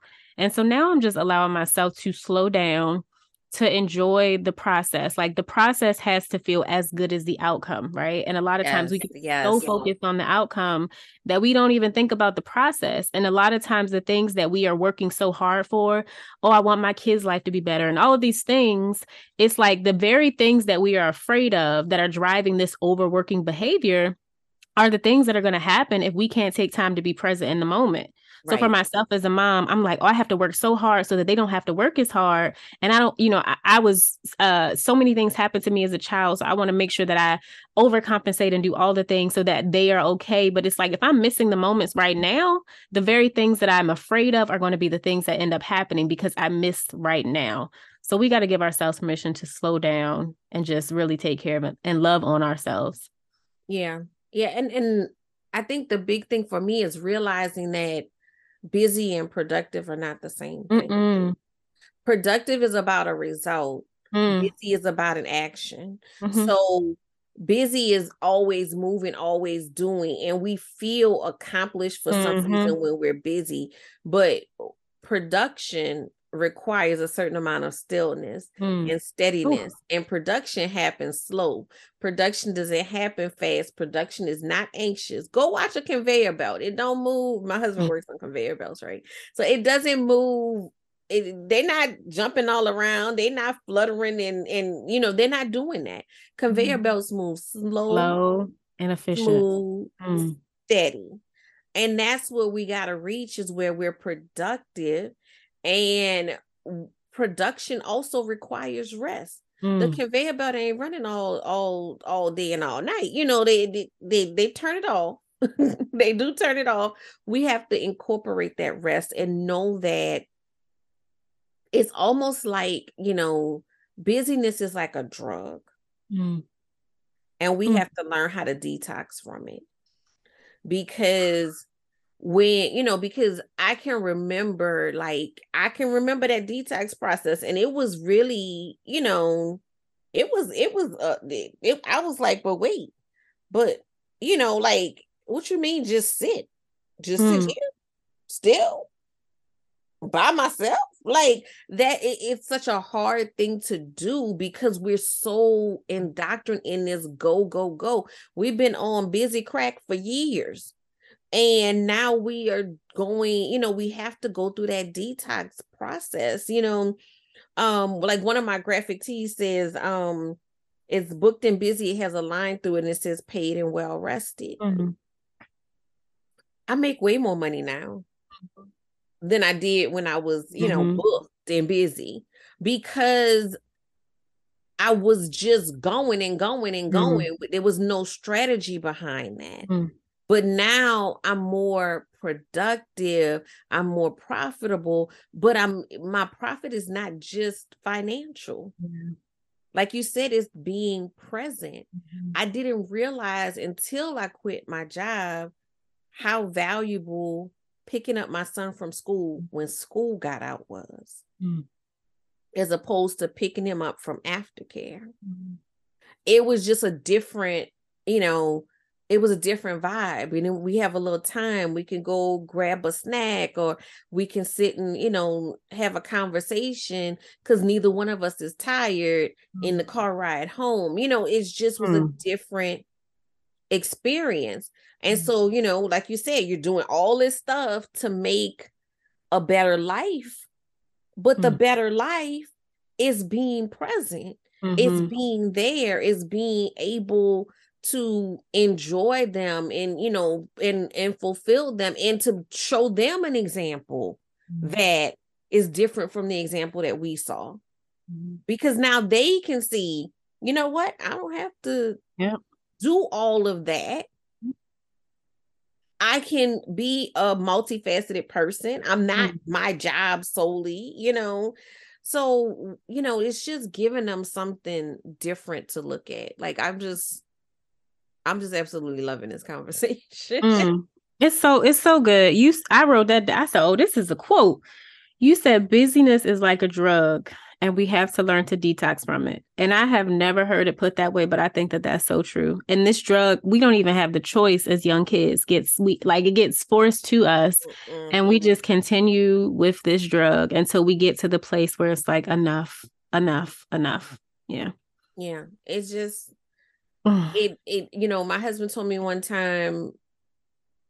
He said, man it's like if you if if you have a minute you got to fill it with something mm, mm. and i could have just been complaining about how tired i right. was but then yep. i'm like oh look well look let's go with and, and he's yep. like what what are we doing and and but that was how it was and now on the other side like i'm like you know I start to look at things in a very different way. Like people start to present opportunities mm-hmm. and i'm that's air quotes for the y'all that are listening on the audio i'm sorry but opportunities to me and i'm sitting here like my mind goes to that sound like a lot of work mm. that don't sound like it's in alignment with what i'm working on mm. that doesn't you know like that's where my mind goes now as opposed to saying yes and then trying to figure it out later everything that mm. belong to me mm and I'm not taking on any more things that don't belong. Like if it, it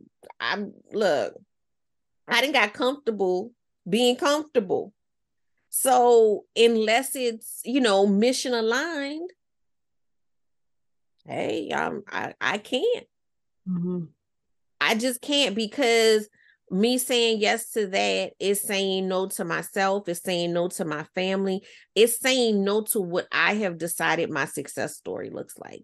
So, mm-hmm. you know, I'm a big believer that your success story should be tied to more than an accomplishment mm-hmm. or a dollar amount. It should be tied to what you ultimately want your life to look like. Mm-hmm. And so, a big part of my success story is time freedom and the ability to be present Mm-hmm. And so if what you're putting in front of me is in contradiction to that and also not in alignment with the other things that I'm trying to pursue, then that answer is going to be a big old no. Mm. And, you know, I wasn't always okay with that, mm-hmm. but I am now. Mm-hmm. I am now because it's something about when you find peace, you know, the same way you fought for busy, man, you'll fight for that peace mm-hmm. because it's like, again, you know, I'm just thinking about your body, like you physically feel differently. And now that I've removed myself from a lot of things, my body reacts even mm-hmm. like, you know, mm-hmm. it's kind of like if you, you know, you get an allergy as an adult. Like I'm I now I now have an allergy to unnecessary busy and my body feels it coming and I'm like, mm, mm, mm, mm, mm, mm. like nope, that doesn't sound, you know, because people will mm-hmm. gaslight you. People will gaslight you and make you think that what they want is beneficial to you. But we have to start switching that paradigm and just realize, you know what? I'm going for happiness and I'm gonna go mm-hmm. for broke towards happiness mm-hmm. and and be unapologetic about it because mm-hmm. you deserve it. Mm-hmm. You deserve yeah. it. Like I don't feel like we were put on this earth to walk around miserable. Mm. Mm. That's a mic drop. it go it goes back to the worthiness. Like I'm at this point, I'm just like, this is so filling to my soul. It goes back to how we opened and just the worthiness of I am worthy of a life that brings me joy and ease and all of the things. And all of our unlearning and healing paths look different. But I think if we can begin to internalize and really believe that for ourselves, it might, it's not, it's, I ain't gonna say it might, it's not gonna happen overnight because I've been doing it for years. But it you eventually get to the point where you're like, okay, I do want to slow down. I do want to do things different, and you allow yourself to just begin to explore what that looks like for you. And there are many different paths to get there. But that's the beautiful thing about life is that there are many different ways, but we can all we can all get there. Yeah.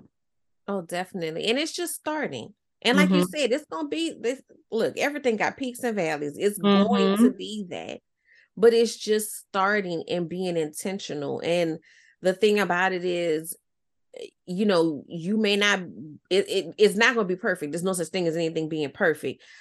But the more that you focus on it, the closer you get to it. Mm-hmm. And so, you know, even if, like you said, it's that winding staircase, even if there is no, you know, quote unquote end, mm-hmm. you know, I'd rather be closer to it. Mm. I'd rather be closer to it than further from it. Just start the journey. Mm-hmm. And, you know, like you said earlier, just start with that 10 minutes. Mm-hmm. Just start with that 10 minutes and see where that takes you.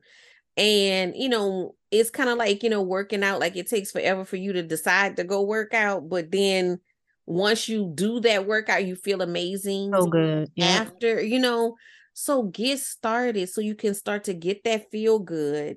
And then that feel good is going to fuel you to keep moving in that direction. Mm-hmm. And you know, I always say give yourself time, you know, time and grace. Mm-hmm. Cuz you you've been taught all of this your whole entire life. So you're not going it's not going to hit undo in 24 hours. It's just not. Mm-hmm. But like you said the journey Mm-hmm. The journey. That's beautiful. The journey. Now I'm gonna wrap up because we gonna look. We we we about to open a church over here. this is just a it's it's just a mm-hmm. topic that's really near and dear to my heart. I really want to see healing around you know just the idea of busyness and i i had to break down to get here mm-hmm. and i don't want anybody to have to go through that mm. to get here. I want to, you know, if if you listen and you don't all the way believe, reach out to either one of us and we can, you know, definitely um point you in some directions and work some stuff out because it it, it doesn't have to get that bad. Mm-hmm. You know, be be preventative. Let's let's start working towards this goal and you know create you know a, a different narrative for generations to come. Mm-hmm. and i will finish off by saying from my own experience i recognize that when god the universe however whatever higher source you believe in when god is trying to get your attention to say this is not the way that you need to be doing this in your body. Again we talked about being shut down you will con- you will continue to go through that same lesson until you figure it out. And that has been my experience there. I'm like i'm teaching the thing that i needed and i need because i continue to get to this place of continuing to say yes to all the things because again i'm trying to run the race so fast. And i think finally over the last couple of months i'm like okay i cannot do it like this. Like the the the universe is not allowing me to do this anymore. Like i keep hitting the same wall. And so sometimes we got to get that lesson get beat upside that that head so many times till we get it.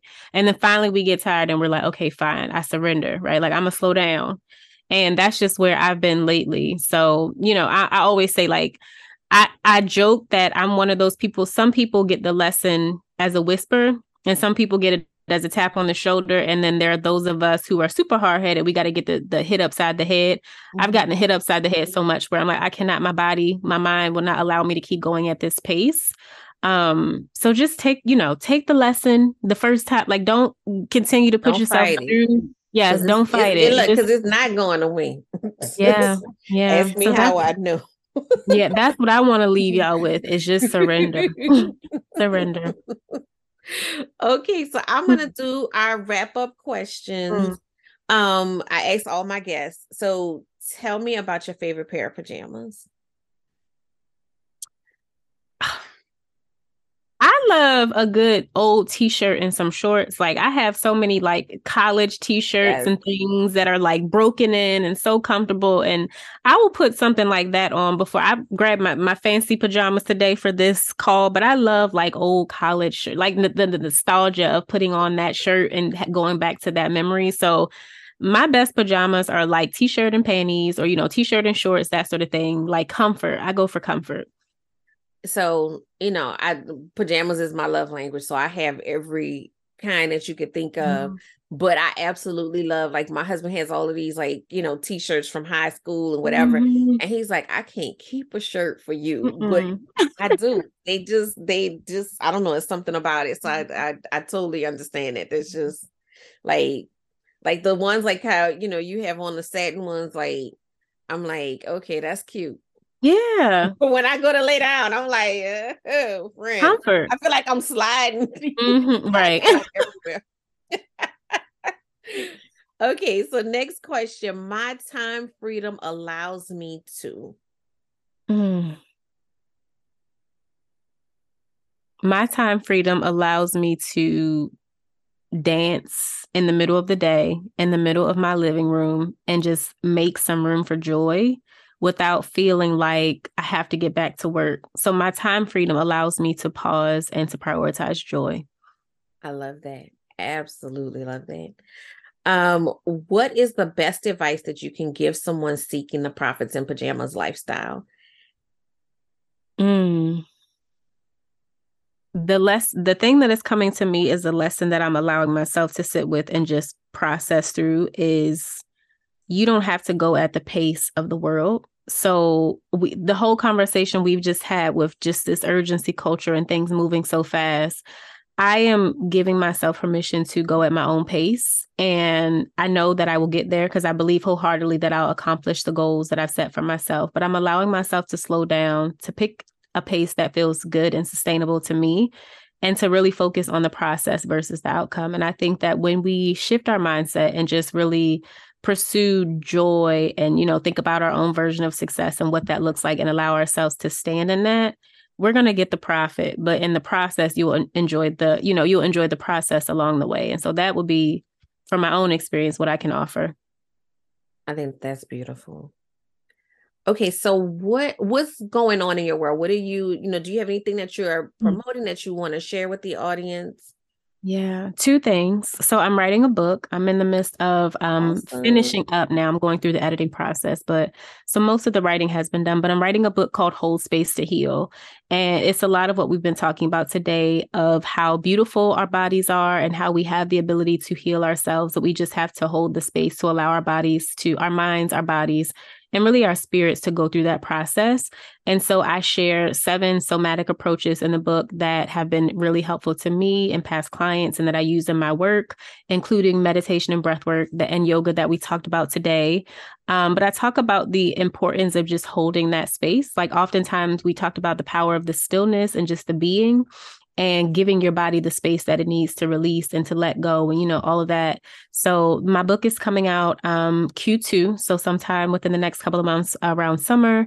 And then another thing that i'm excited about is i'm create i have created it's in the printing process now a soul care card deck and the the deck is broken out into mind body and soul. And so there's 44 cards and there's different ways that we can nourish ourselves on a daily basis. And so the activities range from 3 minutes to 30 minutes which we talked about doesn't take a lot of time. It just takes some intention. But so this card deck is for women to pull something every day and just to focus on something that you can do to nourish your soul your mind body and spirit every day. So i'm really excited about those two things.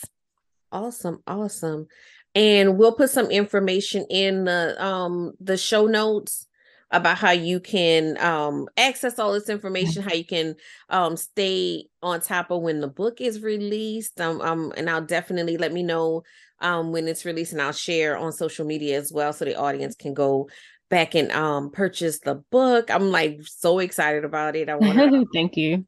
I definitely want to um, read the book, and I, I like the idea of this the deck as well. Like that's a easy way to start the habits, you know, mm-hmm. because that's how habits start by doing mm-hmm. something intentional every day. So I, you know, I'm encouraging you guys go out there and um get a hold of both of those um so that you can start this journey because we mm-hmm. just want you to start. We just yeah. want you to start and um it's just something beautiful about watching people heal. Mm-hmm. And um yeah so this conversation was so amazing um how can the audience stay in touch with you so I am on um, Instagram and LinkedIn as Dominiece R. Clifton, and I'll have you link that in the show notes because yes. my name is super long. But um, those are the two places that I typically hang out the most, and so I would love to stay connected there with people. Um, and for also for all of your listeners too, I would say tag both of us if you're listening and this message really resonated and just share like what was the thing that stood out. I agree that we have to be having more of these conversations. And so for people that listened and really took something away, like just letting us know like what landed. Yeah, absolutely. I think that's like, you know, my favorite part of doing this, doing the podcast is just you know, hearing from people mm-hmm. and hearing, you know, that thing you mm-hmm. said resonated with me, you know, and, and and sometimes it's the thing that you didn't even like, you know, like you might have been like, oh, that was such a great, you know, like you know moment and it's like a totally something different that you know was the thing that really you know caught someone but just you know absolutely share with us um you know any part that has resonated with you and and feel free to share it with other people that you know that may um need to hear the message you know because that's how it gets started sometimes you know people just don't know what they don't know or they know something's not right but they don't know mm. you know mm-hmm. where to start they don't know um what what's going on and uh, there've been so many times I've listened to something or read something and I'm like oh okay, that makes sense now. Like, you know, I knew these different things were there, but I didn't know how to piece them together. So this has been an amazing conversation. I know I'm gonna have you back. Um, um last we did the anniversary in January of the podcast and we had like mm. as many panelists as we could back together and that was an amazing thing I as well. That. So um I know we're going to stay in touch. I know mm-hmm. um. You know, I know I just already know that there's a lot of people that are going to be reaching out to you mm-hmm. because you know the it, it's very needed. It is mm-hmm. very needed for us to start, you know, trying to heal and and really look at how you know our our bodies are a huge part of i mean that's the thing that we walk around with every day um of that healing process so thank you for being here thank you listeners for listening um as far as what i have going on right now i will be running an um the next round of my calendar detox. So you know very on topic. In the calendar detox um i i had a cohort go through in um february and it was just such an amazing experience. Like it really is centered around that slowing down. The the act of slowing down and the act of getting your calendar in alignment with what your success story is mm-hmm. because you know myself included, you know, we pull out the calendar and you look at what's on there and you look at what you say you want to be doing and that that thing mm. doesn't match up. So it's the it's that process of peeling back um a lot of what we talked about today of, you know, trying to, you know, learn how to be still, removing that guilt, figuring out some of those triggers, some of those things that are like keeping you busy and really changing um changing the scope of things. And there were just some really amazing amazing breakthroughs. And I'll you know share some of the testimonies from the ladies um in the coming days. But just look out for that in the show notes as well and again I want to thank you guys for listening and um I really really do want to hear some of your stories and know how this affected you and what was that next step. Y'all know I'm action oriented. What was that next step that you took as a result of listening to the information that you got today? So I will see you guys next week. And thanks again, Dominiece, for being a guest. Oh my goodness. Thank you so much for having me. I totally enjoyed this conversation and just feel honored to have been able to dive so deep with you and talk about all of these things today. So thank you. Thank you.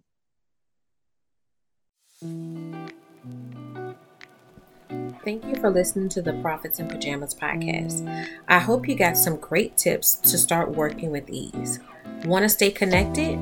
Follow me at Your Workflow on Instagram. For more information about building your luxury brand, register for my upcoming luxury brand workshop at CoachDanniD.com.